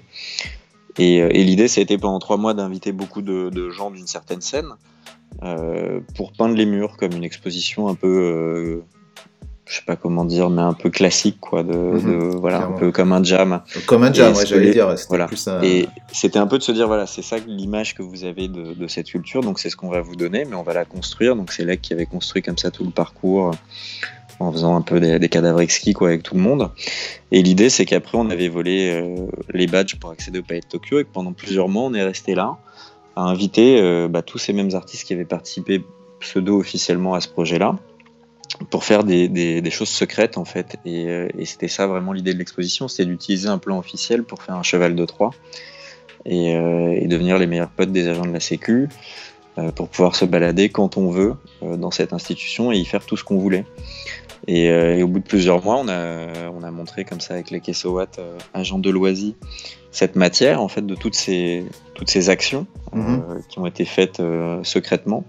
Et ça lui a beaucoup plu. Et moi, il m'a demandé de continuer à inviter des artistes euh, au Palais de Tokyo, tout en me disant, ben, on- les Kessowat peuvent continuer leur projet d'invasion comme ça secrète de l'institution. Et donc, ça, conceptuellement, lui, ça l'a interpellé, ça l'a beaucoup intéressé. Et c'est comme ça qu'il m'a réinvité pour faire d'autres projets. Donc, petit à petit, pendant des années, ça a été des, des projets petits au début et qui grossissaient euh, avec le temps euh, à travers la, voilà, la confiance qu'on avait l'un et l'autre. C'était un dialogue entre nous deux. C'était vraiment ouais, un cheval de Troie ce que tu me racontes, parce que quelque part, cette première expérience était euh, un petit peu condescendante. J'ai envie de te dire, on vous donne ce, ce du palais qui est un peu les souterrains, où quelque part, c'est pas, on met pas en avant, on te laisse une petite chance. Quelque part, vous en avez fait quelque chose, comme tu le dis, euh, on part de cette mini porte qu'on nous entrouvre pour pouvoir s'incruster à l'intérieur. Ce que j'aimerais savoir, c'est pourquoi, euh, qu'est-ce qu'a été ces interventions dont tu parles, c'est-à-dire de Lake et Sowat ou quoi, après, euh, après le recouvrement de ces murs dans ce sous-sol, euh, quelle a été euh, l'évolution? Je, je, je, je Ouais. comprends pas. Alors, euh, condescendant, je suis pas sûr, parce Ouais. que je pense que c'était un pari, en fait. C'est-à-dire que moi, j'étais allé le- l'interpeller, le président du palais, et il s'est laissé interpeller. Donc, il a un peu fait le Ok, tu, veux- tu, tu m'attaques, puis je l'avais un peu attaqué dans, dans la presse aussi sur, sur ce sujet-là. Donc, c'était plus un pari de tu, veux me pointer du doigt, on va voir ce que tu as dans le ventre. Mhm. Et, et, parce que c'était aussi à nous, euh, tu vois, on n'a pas fait un dossier de 40 pages expliquant chaque bio d'artiste, chaque chose. Enfin, tu vois, normalement, c'est comme ça que ça se passe une exposition dans un lieu comme ça. Euh, ça se prépare pendant un an et demi. Donc, il y a eu un, un pari des deux côtés, quoi, de se dire, bah, lui, euh, vous voulez m'interpeller, vous avez de l'énergie. Et ça allait bien, ces espaces-là, ça allait bien avec le travail de Lec et toute la scène de l'Urbex qu'on voulait montrer à ce moment-là. Mhm. Euh, je pense que le, le projet aurait été beaucoup moins intéressant dans un espace très officiel. Et en fait, cet espace-là, on l'a choisi parce que il, y avait une porte qui, qui était le- la porte de l'institution, qui était fermée, Euh, et la, la porte qui, est- qui était à la fin de cet espace-là, c'était euh, la porte qui nous amenait à tous les espaces de stockage et toutes les, les zones de travail en fait du Mhm. Palais de Tokyo. Et donc toutes les, in- les invitations dont, dont je te parlais, ça a été des invitations faites à beaucoup d'artistes. Ah, je me rappelle de Delta qui faisait un truc euh, justement. Voilà, avec- soit, faire des peintures euh, dans le dos des casiers de la- des agents de la sécurité, donc il fallait euh, minuter à quelle, à quelle heure les agents passaient ou ne passaient plus. Donc c'était Bon, comme une, coup, une, une- une sorte de performance un petit peu ce que. C'était totalement performatif, c'était comment refaire du, pour le coup du graffiti dans l'institution, c'est-à-dire faire des actions illégales dans ce lieu en sachant qu'on a fait des choses dans les expositions des autres artistes, dans les bureaux des commissaires d'exposition, dans les bureaux des agents de la Sécu. Euh, il y a eu des interventions qui ont été faites partout euh, et qui étaient euh, à vocation de, de- de faire un film et un livre. Et pour nous, la vraie exposition était ce livre et ces films. Et, euh, et tout ce que les gens avaient vu, qui étaient ces, ces grandes fresques, ces grandes peintures, c'était La porte c'était d'entrée. un peu un foutage de gueule aussi, tu vois. C'était vraiment une porte d'entrée euh, qui nous avait permis de faire plein de choses euh, secrètes. Puis ensuite, du coup, euh, eux ont pu s'amuser comme ça à, vraiment enfreindre des règles, quoi. Et pour le coup, eux l'ont vraiment fait, quoi. C'est vraiment, il y avait un risque de se faire prendre, il y avait un risque de se faire euh, virer, d'avoir une plainte aussi de l'institution. Enfin, il y avait vraiment, euh, c'était toute une mission en fait à chaque fois. Ouais, ouais. Mais à quel moment le directeur ou le, le- les, les personnes responsables ont été mises au courant et ont compris la teneur de cette, de cette expérience, de, ce, de cette euh, C'est plusieurs mois après quand, quand en fait Lake Swat avait avancé sur un premier film euh, qui montrait une, une série d'actions. euh, et euh, et c'est là que le, le patron a halluciné et s'est dit que c'était vraiment euh, hyper intéressant cette démarche-là. Et, et qu'il s'est il s'est retrouvé vraiment interpellé en se disant bah, c'est voilà, c'est beaucoup plus profond que ce qu'on peut imaginer. Et, et effectivement, c'était la démarche de Swat, elle a été vraiment très forte, quoi, de, puis de ramener autant de gens. Il y, avait quelque chose de très beau à ce moment-là, et c'est ce qui avait convaincu euh, Jean Deloisy de se dire, euh, en fait, il faut vraiment qu'on voilà, qu'on continue d'être en compagnonnage en fait avec cette bande d'artistes Mhm. euh, et avec ces regards-là qui viennent interpeller le palais de Tokyo, qui viennent interpeller son fonctionnement, parce que c'était un peu corrosif. On n'était pas sûr. que dans un dialogue euh, gentil avec l'institution, on essayait un peu de l'interpeller à ce moment-là. Et la force, comme je te le disais, c'était d'avoir Jean Deloisy à la tête de cette institution, parce que lui s'est laissé interpeller et euh, il nous a même aidé à l'interpeller encore plus fort. Euh, D'autres patrons d'institutions nous auraient juste dehors. Ouais, ils, auraient- ils se seraient braqués. Donc c'est vraiment que, que- pour même revenir à la question de tout à l'heure euh, sur comment des choses se font ou se font pas, il y a des hasards en fait, il y a des rencontres. Moi je pense que je serais même pas devenu commissaire d'expo sans avoir rencontré Jean Deloisy en fait. Si on Mhm. n'avait pas eu des dialogues ensemble euh, sur euh, moi qui l'attaquais sur l'absence de graffiti dans les, les- les institutions, les expositions, et lui d'un coup qui me dit bah pourquoi tu fais pas une exposition? Donc c'est plein de choses comme ça qui font que parfois des planètes s'alignent. Ouais, puis c'est aussi aller les chercher, c'est aussi euh, aller les chercher les planètes pour les faire. Ah bah il, faut aller les chercher. faut- ouais. Parce que souvent, j'entends souvent Il faut aller chercher, il n'y a rien qui arrive tout seul. Non, voilà, j'entends souvent les gens me dire Ah, c'était le hasard, le machin. Bah oui, c'était le hasard, mais là, t'es quand même, euh, t'y allé, t'as, t'as fait ce qu'il fallait faire. Et ce Ah Il n'y a, pas de hasard, c'est il faut Ouais. interpeller les gens, il faut être crédible quand tu les interpelles, il faut Mhm. après euh, faut travailler te derrière. pendant plusieurs mois pour qu'ils te respectent et qu'ils te prennent au sérieux. Puis euh, voilà, c'est des, non, non, c'est des, des vrais, euh, c'est des vrais chemins et c'est des vrais parcours. Et quelque part, cette, cette expérience pour cette première euh, exposition et ce dont tu as parlé euh, juste là, ça représente quand même un peu ce dont on parlait au début quand on essayait de définir le graffiti, c'est-à-dire un peu ce truc de do it yourself. euh, fais-le avec les règles que tu as apprises à travers le graffiti. Donc le graffiti, c'est pas juste marquer son nom ou des lettres et tout, c'est tout ce qu'il y a autour et tout, cet état d'esprit, cette, cette, ce- cette façon de vivre que quelque part avec cette euh, avec cette expérience que vous, que vous avez imposée, c'est un petit peu quelque part l'essence même du graffiti que vous avez essayé de d'expliquer à cette institution. Mais effectivement, il y a, y a- moi c'est ça qui m'avait beaucoup plu dans la, la démarche de Lake et Sowat à cette époque, c'est que y a- je te disais, on on fait pas de graffiti dans l'institution et, et finalement je trouve que eux ils en ont fait. Ouais, Euh, ils en ont fait parce que l'attitude qu'ils ont développée, et c'est ça qui était beau dans ce, dans ce projet-là, c'est que ils ont euh, utilisé le graffiti comme un sujet d'art, comme un sujet conceptuel, et ils l'ont euh, Mhm. rejoué et refait, mais en prenant vraiment des risques. Mhm. Euh, en, pre- en, en vraiment en attendant des heures qu'un gardien passe, en faisant des choses vraiment que tu fais pas dans un musée, d'aller faire un, un geste ou une action dans l'exposition de quelqu'un d'autre. Enfin, ils sont venus perturber des codes. Et pour, si on veut redéfinir le graffiti, c'est ça, c'est de venir perturber des codes dans un environnement. Mhm. Et il y a le métro qui va être euh, plein de codes, plein de- d'emmerdes, plein de dangers. Mais l'institution, c'est aussi euh, un autre spot où il y a plein de règles, où il y a euh, plein de risques et où il y a plein de choses à perturber. Et, c'est là que conceptuellement, eux ont fait d'une certaine manière du graffiti en venant perturber tous les codes de, cette institution, de hein. Mhm. Ceci, oui, et pour te rejoindre, si on veut encore mettre euh, une sorte de définition par rapport au graffiti, il faut que ça so- soit lié au risque. Et effectivement, euh, c'est un truc qu'il faut jamais dissocier du graffiti parce que ça n'est plus du graffiti s'il n'y a pas derrière du risque, même si on parle aussi d'illé- d'illégalité, mais j'ai envie de te dire de risque. Et là, en l'occurrence, effectivement, le risque pour eux, c'était pas d'aller en prison, mais le risque pour eux, c'était tout simplement de se faire jeter d'une grosse opportunité. Quoi. Ouais, puis ils ont, ils ont fait quand même des choses, euh, tu vois, ils ont ouvert des conduits d'aération, des zones de désenfumage euh, qui étaient assez dangereuses, euh, en volant des clés. Enfin, il y a eu des Mhm. choses où il y aurait pu avoir une plainte, quoi. D'accord. Il y, a- il y a quand même des gestes qui auraient pu créer des emmerdes. Et, et effectivement, le, le risque fait partie de toute cette culture-là, quoi. Ouais. Et toi, durant cette exposition-là, plus tes années à Mediapart à rencontrer des artistes, c'est là que tu commences à te construire. C'est là que tu commences à te construire en tant que, que donc euh, commissaire d'expo.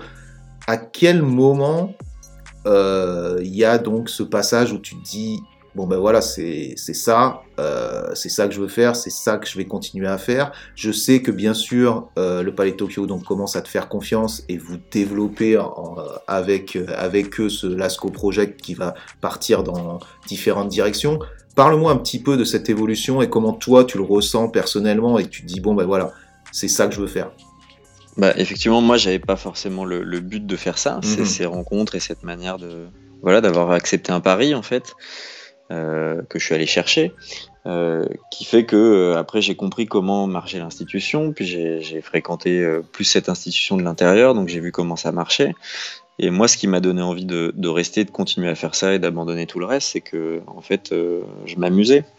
Je m'amusais beaucoup et, j'avais l'impression de pouvoir pont que je voulais faire depuis le début Mhm. euh, et de, de faire des choses que, que je voyais pas en fait. C'est-à-dire que j'aurais adoré euh, aller voir ce genre d'expo euh, et que ça soit pas moi qui les fasse. Et, euh, et d'un coup, je me suis dit, bah, en fait, il y a, il y, a y a quelque chose à faire. J'ai un regard, j'ai des, des connexions et il faut que je m'en serve pour faire des choses intéressantes. et plus intéressantes que quand je faisais des tags et que je marquais absolument pas la scène locale. Mhm. Donc c'est comme ça que moi je me suis euh, professionnalisé euh, là-dedans, mais toujours avec euh, cette idée de piraterie, donc jamais en faisant les codes de l'institution, en essayant toujours de mixer les mondes. Et, donc c'est comme ça que j'ai évolué, que, j'ai continué d'inviter d'autres artistes pour faire d'autres projets, parfois liés à l'ASCO, parfois pas. C'est ça aussi la chance que j'ai eue, c'est qu'on a accepté le regard que j'avais sur d'autres artistes, c'est-à-dire qu'on m'a pas catalogué au de Tokyo comme euh, étant celui qui ne regarde que une scène du graffiti, mais on a accepté que j'ai un regard sur d'autres scènes euh, et qu'on me laisse les montrer et puis parfois les connecter euh, ensemble. Donc ça a été un chemin comme ça de 10 ans euh, qui fait qu'aujourd'hui euh, je peux faire un peu ce que je veux comme projet. Si je veux mettre euh, un artiste issu du graffiti avec un autre ou faire un focus que sur un artiste issu du graffiti, je- on me fait confiance sur mon regard et puis moi j'ai aussi appris de l'institution à comment bien présenter euh, un artiste et, euh, et être utile aussi pour lui, parce que c'est quand même le but d'un commissaire. C'est pas de dire à l'artiste ce qu'il doit faire, c'est pas de, de voler euh, sa réputation pour m'en faire une, Mhm. mais c'est de lui être utile. Et c'est de l'aider, c'est de l'aider à conceptualiser son exposition, c'est euh, de l'aider à le faire euh, plus connaître, c'est de l'aider à faire des textes, euh, des entretiens et de, de- voilà de, de participer au développement de sa pensée ou au partage de sa pensée. Et ça, c'est là que tu vois quand même la différence avec euh, justement un- une personne qui a une, une galerie d'art. Parce que aujourd'hui, est-ce que c'est quelque chose qui t'aurait intéressé justement d'être galeriste? Quand tu es en train de Pas me du dire, tout. voilà, J'ai aucune passion pour les galeries. Euh, c'est enfin, important pour euh, une carrière d'artiste, donc c'est c'est très respectable comme métier. Euh, moi, je sais pas du tout négocier au niveau de l'argent. Mhm. Euh, je sais détourner de l'argent pour, pour des artistes pour qu'ils fassent leur projet, mais je sais pas parler de tout ça. Je, je pense que mon regard il est libre justement parce qu'il n'y a jamais d'argent en jeu. Euh, je fais pas de consulting privé. Je fais, Mm. on m'a proposé mille choses comme ça. Je fais pas de consulting pour des marques. Je fais pas de consulting pour des collectionneurs. Je fais pas de transactions. Tous les gens qui m'ont demandé ce genre de conseils, je leur ai dit qu'ils avaient qu'à regarder les expos que je fais ou les articles que j'écris et contacter ensuite directement les artistes. Et ça passera jamais par moi.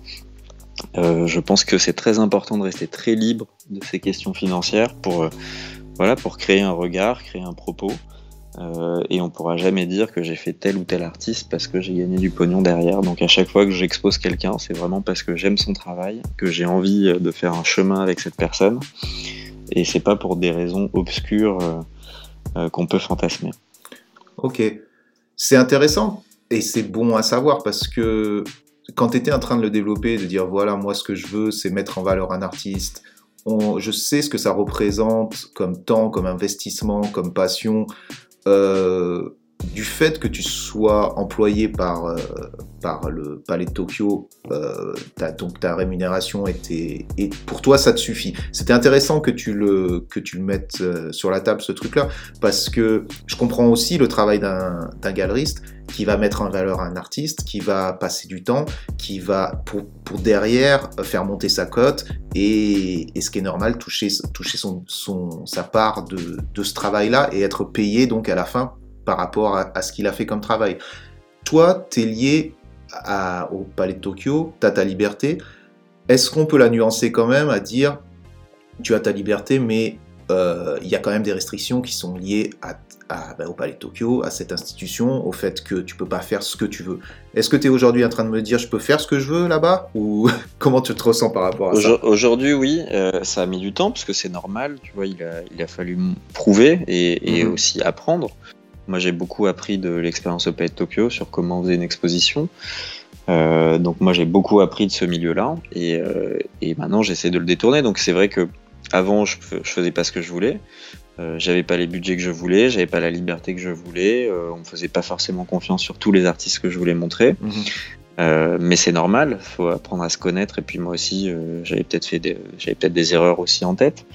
Euh, aujourd'hui, ça fait 10 ans que j'y suis. Euh, maintenant, je, je, suis en CDI là-bas. J'ai fait des très gros projets, parfois qui ont fait l'intégralité du pays de Tokyo. J'ai fait un projet où euh, pendant un an, je suis parti à Lagos au Nigeria, au, Mexique, à Téhéran, au Bangladesh. Prince, et princesse des villes. Princesse des villes, tu mhm. vois, où, où, là, il y avait qu'un artiste issu du graffiti, c'était Zombra, mais qui avait tout éclaté.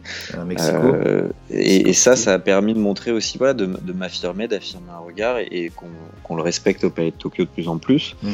Donc aujourd'hui, euh, si, je pense que je suis capable de, convaincre l'institution de, voilà, de faire des projets parfois en trois mois, comme on avait fait Courtrage May pour, pour le film La haine. Mhm. Euh, qui sont des projets un peu démentiels qui se montent en urgence et c'est pas du tout les manières de procéder d'une institution comme ça, avec des sujets qui sont compliqués sur les violences policières, qui peuvent être problématiques pour l'institution puisqu'elles dépendent de l'État, euh, ou faire d'autres projets où d'un coup je leur dis que je veux qu'on mette le paquet sur euh, un artiste comme Jay, des BBC, enfin voilà, je, pense qu'aujourd'hui tout le chemin fait qu'aujourd'hui je, je, suis dans un espace de liberté au Palais de Tokyo, qui est un espace où on est allé conquérir cette liberté en, allant d'abord la provoquer, puisque au début on nous donnait pas cette liberté-là. Donc oui, aujourd'hui je suis dans un, moment depuis trois ans où euh, où le travail est, plus simple et euh, enfin plus simple dans le sens où euh, j'ai moins à aller me battre pour faire les projets. Ok, ouais, bon, ça a du sens et en même temps, en même temps, c'est énorme d'avoir cette liberté-là par rapport à un lieu comme celui-ci.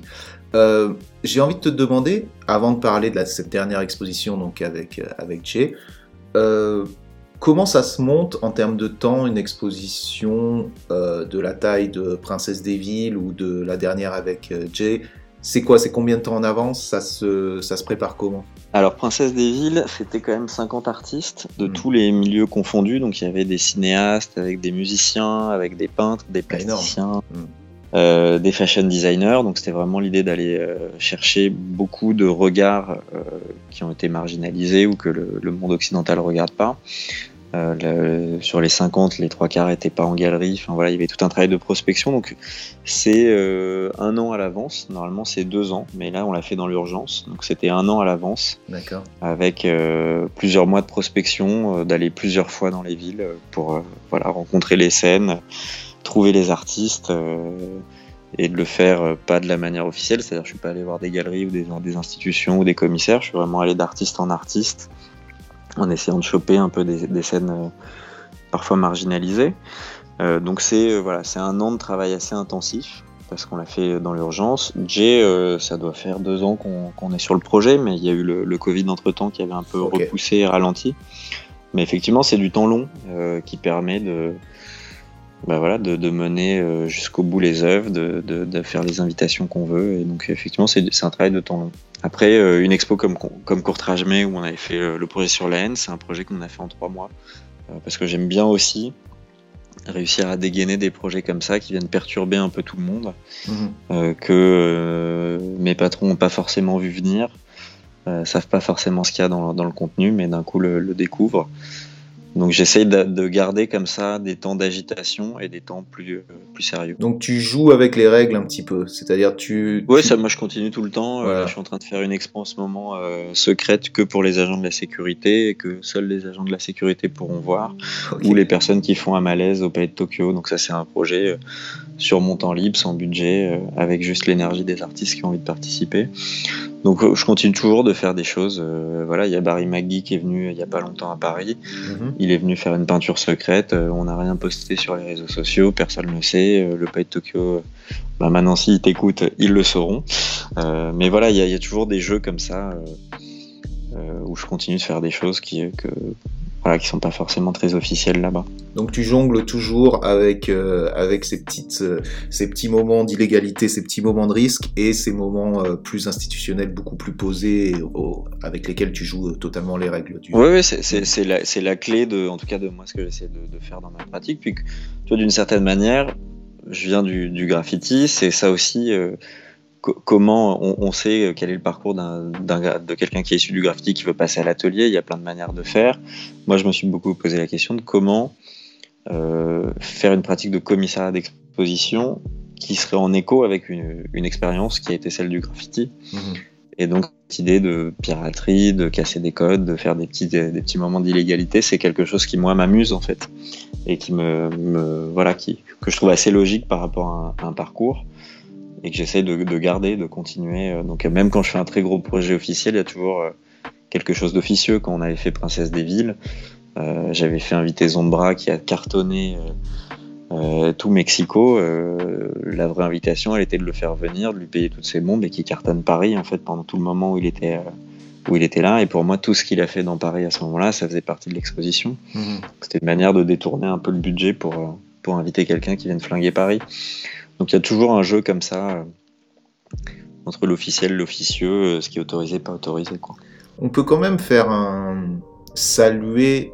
Alors je sais pas quelle est la part. euh, Comme tu le disais, il y a plein de choses qu'ils ne savent pas, mais on peut quand même saluer le responsable du, Palais de Tokyo par rapport à ça, de te laisser quand même cette liberté et être assez flexible pour comprendre, pour comprendre cet état d'esprit. C'est quand même, c'est quand même, tu vois, moi quand j'ai en tête, et j'imagine que plein de gens ont la même, le même état d'esprit, quand tu as en, tête un, en tête un musée, tu vois pas forcément cette flexibilité de compréhension ou de d'adaptation qui est liée au projet dont tu viens de parler, tu vois.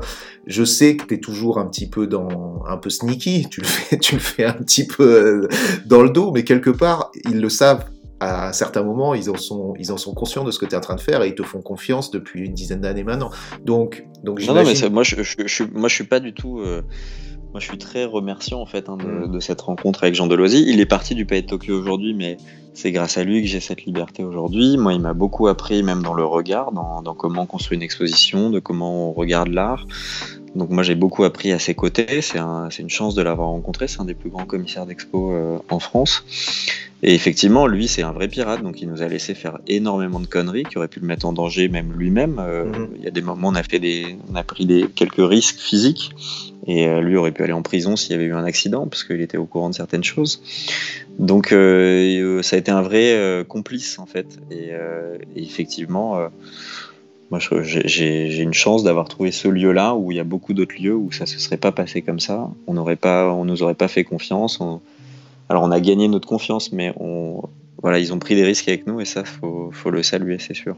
ouais ouais. C'est assez impressionnant justement d'avoir cette Et tu, et tu vois, Jean Deloisy, il, il, a, il continue de regarder cette scène, euh, il, il regarde beaucoup le travail d'Orphée. euh, euh, il y a récemment, il est descendu euh, dans le métro avec, avec Karim et avec, avec Azil. Enfin voilà, il y a des choses comme ça qui. Voilà, il y a une vraie curiosité qui D'accord. se- qui s'est développée et c'est ça qui est réjouissant, c'est de voir qu'il y a des grands regards de ce monde de l'art qui, qui aujourd'hui prennent au sérieux des artistes que nous on connaît très bien et qui sont absents du, du monde de l'art institutionnel. Super intéressant. On va revenir à, à ce que tu as fait euh, pour ta dernière exposition, donc avec Jay BBC, donc Jay Ramier. Ça s'appelle euh, Keep the Fire Burning. C'est le titre de l'exposition. Tu veux nous en parler un petit peu? Tu dis que ça a mis quand même deux ans à se préparer. Bon, Covid euh, oblige, mais c'est un, un, gros projet. Qu'est-ce qu'est-ce qui... Bon, déjà, pour ceux qui connaissent pas, j'espère que la plupart des gens qui écoutent ici connaissent qui est JBBC, mais tu veux déjà peut-être le présenter et nous présenter un peu l'expo et qu'est-ce que qu'est-ce que c'est, qu'est-ce que vous faites voir Oui, bien sûr. Donc Jay, c'est un artiste que, le monde du hip-hop a, a, découvert euh, dans les années 80 puisqu'il fait partie de la première génération de, du hip-hop en France. Donc c'est lui qui était au centre euh, du terrain vague de Stalingrad, mhm. où il était un peu l'épicentre de la naissance du hip-hop euh, en France et en Europe. On en a beaucoup parlé euh, ici à travers Psy, Cher ou Armen, tous ces gens qui ont participé aussi à, à l'évolution de ce, ce terrain-là. Donc, donc pour ceux voilà, c'est une sorte d'anti-musée, quoi, où il y a mhm. eu toutes les premières générations de peintres, de DJ, de danseurs, de dépouilleurs, de rappeurs, qui se retrouvaient, puis, puis voilà, et, le, et, après ils allaient au Globo qui s'appelait chez boîte funk et c'est vraiment là que tu as eu cette effervescence de, de ce qu'on a appelé ensuite le hip-hop, mais qu'ils mmh. appelaient à l'époque le mouvement. Mmh. Euh, ensuite, il a vécu à Berlin, il a beaucoup peint le mur de Berlin avant sa chute. Il a travaillé après euh, dans l'industrie euh, du hip-hop, il a fait beaucoup de logos. Il est devenu directeur artistique d'une revue qui s'appelle Africada, qui est une grande revue militante noire en France qui est pareil, et pas toujours très invité par les institutions. Et c'est un artiste qui, euh, voilà, qui a marqué toute cette euh, scène-là, qui est euh, un historique et qui n'est qui est pas enfermé dans l'histoire, c'est-à-dire que son travail évolue tous les jours. Et, et j'ai voilà, j'ai eu la chance de travailler avec lui, qu'il accepte aussi de travailler avec moi, parce que c'est pas des artistes qui se laissent approcher facilement. c'est une certaine génération, c'est des gens qui ont vu beaucoup de gens passer devant eux, leur promettre beaucoup de choses et pas tenir forcément les paroles. Donc mmh et tout un travail d'approche, de, confiance à gagner. En même temps, excuse-moi de, euh, excuse de, te couper, mais on est toujours aussi dans ce... Moi j'aime bien euh, revenir à justement des propos que tu as eus par rapport à des artistes qui sont qui sont restés. Tu vois ce que je veux dire? On était en train de dire ah, quelle est la clé du succès? Ben, C'est justement d'être là depuis, depuis tout ce temps. Et effectivement, tu es venu le chercher mais il est là, il était là depuis, euh, depuis les années 80. Et bah, il lui, lui, il a jamais bougé, hein. il a fait beaucoup de mm. projets, des projets euh, euh, très importants, tu vois, même si les gens sont pas forcément venus les voir. Et donc c'est quelqu'un qui est très actif, qui n'était pas du tout en végétation, quoi. Donc, mm-hmm. moi, ça. moi, ça fait, pour te dire, la première fois que je l'ai rencontré, c'est quand ils avaient refait le jour J, tu te souviens là, ils avaient refait un peu l'ambiance du terrain vague de Stalingrad vers la chapelle. Et euh, il y avait les 93 MC, euh, les 3 DT, tout le monde était venu peindre, il y avait Mode Tout. Euh, plein de gens étaient venus peindre et donc Jay était là. Moi j'étais tout petit, et j'étais allé faire deux trois photos même pour Mediapart, je me souviens à l'époque de ça. Et donc Jay, ça fait vraiment longtemps que je l'ai croisé. Et après, il y a eu tout un travail de, séduction quoi, pour qu'il il, me prenne au sérieux et qu'il ait envie de travailler lui aussi avec moi. Mm-hmm. Sachant qu'effectivement, lui, il, est, très indépendant de tout ce milieu-là, il n'en a pas, pas forcément besoin. Euh, tu vois, il fait sa vie, il fait son travail euh, sans ces institutions depuis euh, des années. En même temps, c'est une reconnaissance quand même quand tu as le Palais de Tokyo qui vient de proposer une expo solo où tu. Ouais, mais, mais tu sais, je, je vais même aller à l'envers. Hein. Je pense que mhm. c'est une reconnaissance pour le Palais de Tokyo qu'un artiste comme ça accepte après autant de temps de, de dire oui, parce que le Palais de Tokyo aurait dû l'inviter en fait depuis 20 ans. Le Palais de hmm. Tokyo a 20 ans cette année. Ça fait 20 ans que cet artiste aurait dû être invité et il aurait pu dire non parce que, hmm. voilà, il, il aurait pu euh, se, foutre de cette invitation et, en fait il l'a prise vraiment au sérieux. Donc c'est une exposition qui s'appelle Keep the Fire Burning. C'est euh, en fait le feu pour lui, c'est le feu euh, qui imprègne la culture hip-hop et ce feu il vient de la musique funk. Euh, mais c'est le feu aussi de Baldwin, donc c'est le feu de la question noire, et donc c'est toute une exposition en fait qui est d'abord un hommage à son père et à sa famille, euh, donc un père guadeloupéen euh, qui, lui a, qui lui a transmis toute cette passion pour la musique, qui a imprégné pour lui sa vision du hip-hop, qui est du coup une culture noire et militante. Mhm. et, et, du coup, c'est tout un projet qui parle du décor et de l'envers du décor de la musique. Donc le décor, ça va être les paillettes, c'est le rythme c'est euh, la fête, euh, c'est les tissus euh, des, chanteurs, des danseurs, c'est la lumière des salles de concert.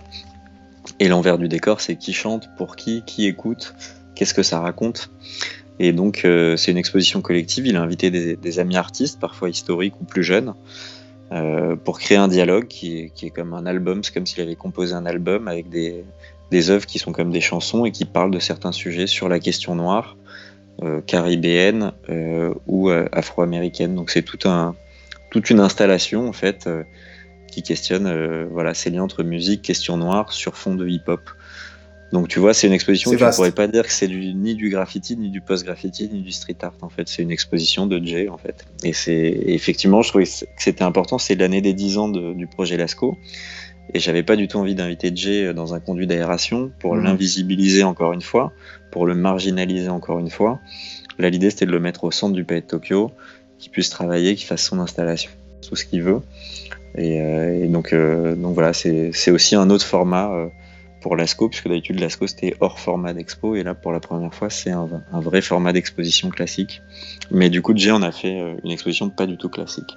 Ouais, tout à fait. Et en même temps, tu, euh, tu célèbres ce qu'est Jay euh, en tant que, que personne importante de la culture hip-hop sans passer par les codes hip-hop. J'ai envie de te dire, tu sais, en même temps qu'il y a Jay, il y a d'autres expositions, on va pas faire des, dire euh, machin contre machin, chacun est différent, chacun fait ce qu'il veut, on s'en fout, mais tu as toutes ces commémorations un peu hip-hop qui sont beaucoup plus, euh, j'ai envie de te dire, euh, euh, sur l'historique, sur des trucs qui sont, euh, voilà, on va te dire euh, qui était là à quelle époque, qui a fait quoi, avec des, des photos d'archives, des trucs comme ça. Et je trouve il y a de plus en plus dans les institutions cette envie de mettre en avant le hip-hop comme quelque chose maintenant qui fait partie de notre culture commune et qui, qui veut essayer de le célébrer.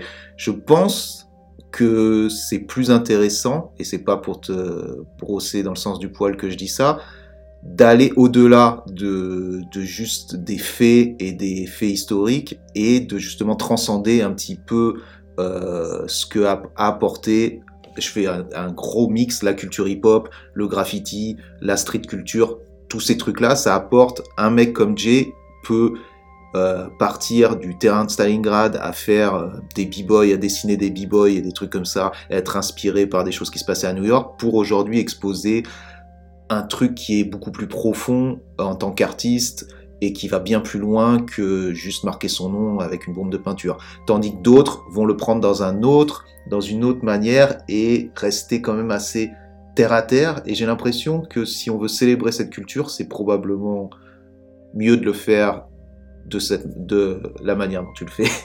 voilà, bah, je, te, remercie pour le, compliment. Après, c'est moi j'ai de la chance et euh, c'est un choix aussi, c'est que je travaille dans une institution qui aime euh, travailler avec des nouveaux projets, avec des artistes vivants. Euh, il y a d'autres institutions qui sont plus dans l'historique, qui sont plus à l'aise avec les artistes morts ou les archives. Euh, et c'est important. Voilà, c'est euh, voilà, moi c'est pas ma, ma, démarche. Par contre, j'ai rien contre les archives, ça peut être super dans une expo. Mhm. Effectivement, ce qui est bien, c'est qu'il y a en même temps une exposition plus sur l'histoire de, de, ce mouvement, et c'est normal que les institutions s'en emparent. C'est devenu quand même la, la culture dominante aujourd'hui. il suffit d'écouter la radio. Et, et du coup, c'est bien qu'il y ait voilà certaines institutions qui s'intéressent à à figer l'histoire d'une certaine manière. Moi, c'est pas euh, ce qui me plaît le plus. Et moi, je suis dans un une institution où on, on, on, travaille avec le présent, quoi. Donc, euh, Jay, il est en vie, il est plus que présent, et, et c'est ça qui est intéressant, c'est de pouvoir bosser avec lui euh, sur, sur les projets même de l'avenir, quoi. Donc, de, de, créer des nouveaux chapitres, même si dans son projet, il y a des archives de, de sa famille, de son père, mhm. de son enfance. Donc, il y a une partie d'histoire aussi dans son projet mais qui crée une nouvelle, une nouvelle étape aussi dans son travail. Donc c'est, moi, c'est ce qui m'intéresse, c'est de, et c'est là que je trouve une place, c'est-à-dire pas euh, être là que pour regarder le passé, mais, mais voilà, de, de, de, travailler avec des artistes sur leur nouvelle étape et de le faire avec des artistes historiques comme Jay, mais ou de le faire avec des, des beaucoup plus jeunes euh, en début de carrière, euh, parce que c'est hyper excitant aussi euh, de, voilà, de construire avec un jeune artiste son début de carrière pour revenir à ce que je disais, j'essaie pas d'opposer ces deux, ces deux manières de faire, parce que je pense effectivement que les deux Oui, c'est complémentaire. Voilà, c'est complémentaire. Après, j'ai toujours quand même un demi-sourire à voir des institutions quelque part s'emparer de tout ça et, et, de le célébrer d'une manière euh, des fois un petit peu peut-être euh, sans complexe et que je, que je trouve assez... Tu sais, on, on, en revient à ce que je disais au début. Euh, je, je pense que l'institution de toute manière est toujours en retard. Oui. Euh, donc on le voit de plus en plus, et c'est pour ça que je te dis, c'est pas forcément les endroits aujourd'hui où, où tout se joue. Mhm. Euh, donc faut aussi euh, parfois regarder avec moins d'attente l'institution Mhm. et, euh, et un peu plus de sourire, donc de se dire voilà, parfois ils se loupent, parfois ils sont très en retard, et, et en fait ce, ce ne sont que des institutions. Mhm. Et, justement, ailleurs. Et justement, euh, tu disais que tu voyais euh, l'avenir dans la rue, dans des manières détournées de montrer euh, ou d'exposer. Qu'est-ce que tu- où est-ce que tu vois l'avenir aujourd'hui? J'ai envie de te dire quand je vois ton expo euh, qui était donc Princesse des villes et qui qui montrait des villes ou des pays qui sont pas mis en avant dans l'art contemporain, comme on disait le Nigeria, Philippines, Bangladesh, des, des trucs, des pays où on entend rarement parler euh, pour euh, l'art contemporain. Est-ce que tu penses que le futur des artistes vient de ce type euh, d'endroit dans le monde? Ou est-ce que tu penses que c'est plus un truc plus large, c'est-à-dire que ça va être plus par rapport aux moyens qu'on va utiliser pour montrer euh, ou pour exposer l'art, c'est-à-dire des moyens détournés qui peuvent être la rue, mais qui peuvent être aussi des, moyens virtuels comme les NFT, bien sûr. Euh, où est-ce que tu vois l'avenir de, l'art, justement Bah, L'avenir, moi, pour moi, il est dans, la, rencontre justement des mondes.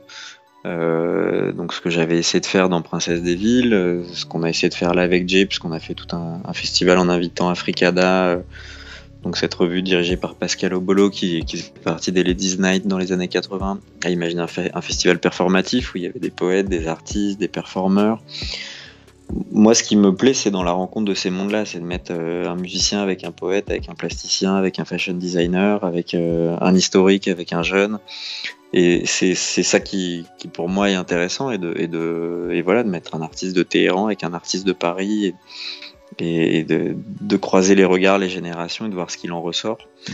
Euh, moi, j'étais en train de bosser là sur un projet dont on peut peut-être parler euh, avec Virgil Abloh. On était censé faire un très grand projet avec lui euh, pour justement connecter plein de, plein de scènes, plein de mondes. Ce qui était, ce qui Euh, s'était il s'était un peu auto-proclamé euh, ce rôle-là, justement, de connecter les Oui, différents. mais, mais lui, c'était un, c'était un moteur de recherche. hein, Ouais. C'était vraiment un, un moteur de recherche hyper précis. Donc, on était en train de faire un, un énorme projet qui, voilà, donc je, donc je sais pas ce que ce projet va devenir, mais il y avait cette idée euh, de, voilà, de faire euh, une exposition où il y a euh, beaucoup de gens issus de la scène du graffiti, avec des fashion designers, avec des, des gens issus de la culture du rap, mais de les mettre avec d'autres grands artistes afro-américains et de faire un mix de tout ça. Et je pense qu'aujourd'hui, on voit pas beaucoup ça. Alors Mhm. que, alors on, on le sent bien, tout est, est lié. Enfin, le- on voit bien que les performeurs regardent des plasticiens, qui regardent de la poésie, qui écoutent de la musique populaire. Donc, euh, donc moi, c'est plutôt dans ça que je vois l'avenir, ou en tout cas moi, mon avenir dans le commissariat d'exposition. D'accord. Ne jamais euh, être sectaire par rapport à des, à des disciplines et tout se mélanger et tout, euh, tout échanger pour, pour tous se mettre en connexion et casser tous les. Lier tout le monde ensemble. C'est c'est- Je, je pense que le, le regard sectaire est l'ennemi de, de l'artiste. Mhm. Même si après, il faut quand même avoir des critères. Et, et du coup, pour beaucoup de gens, je suis sectaire par rapport à des questions sur le graffiti.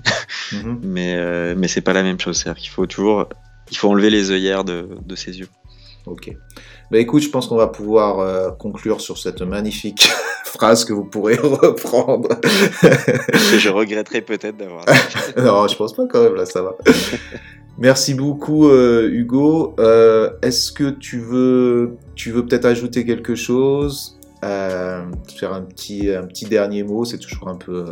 Non, bah, moi je pense ce que, ce que j'ai déjà dit, mais je, je crois qu'il faut vraiment être convaincu qu'il n'y a pas de, de différence d'échelle de valeur entre un travail dans la rue, dans l'illégalité, ou un travail dans la légalité, dans l'institution.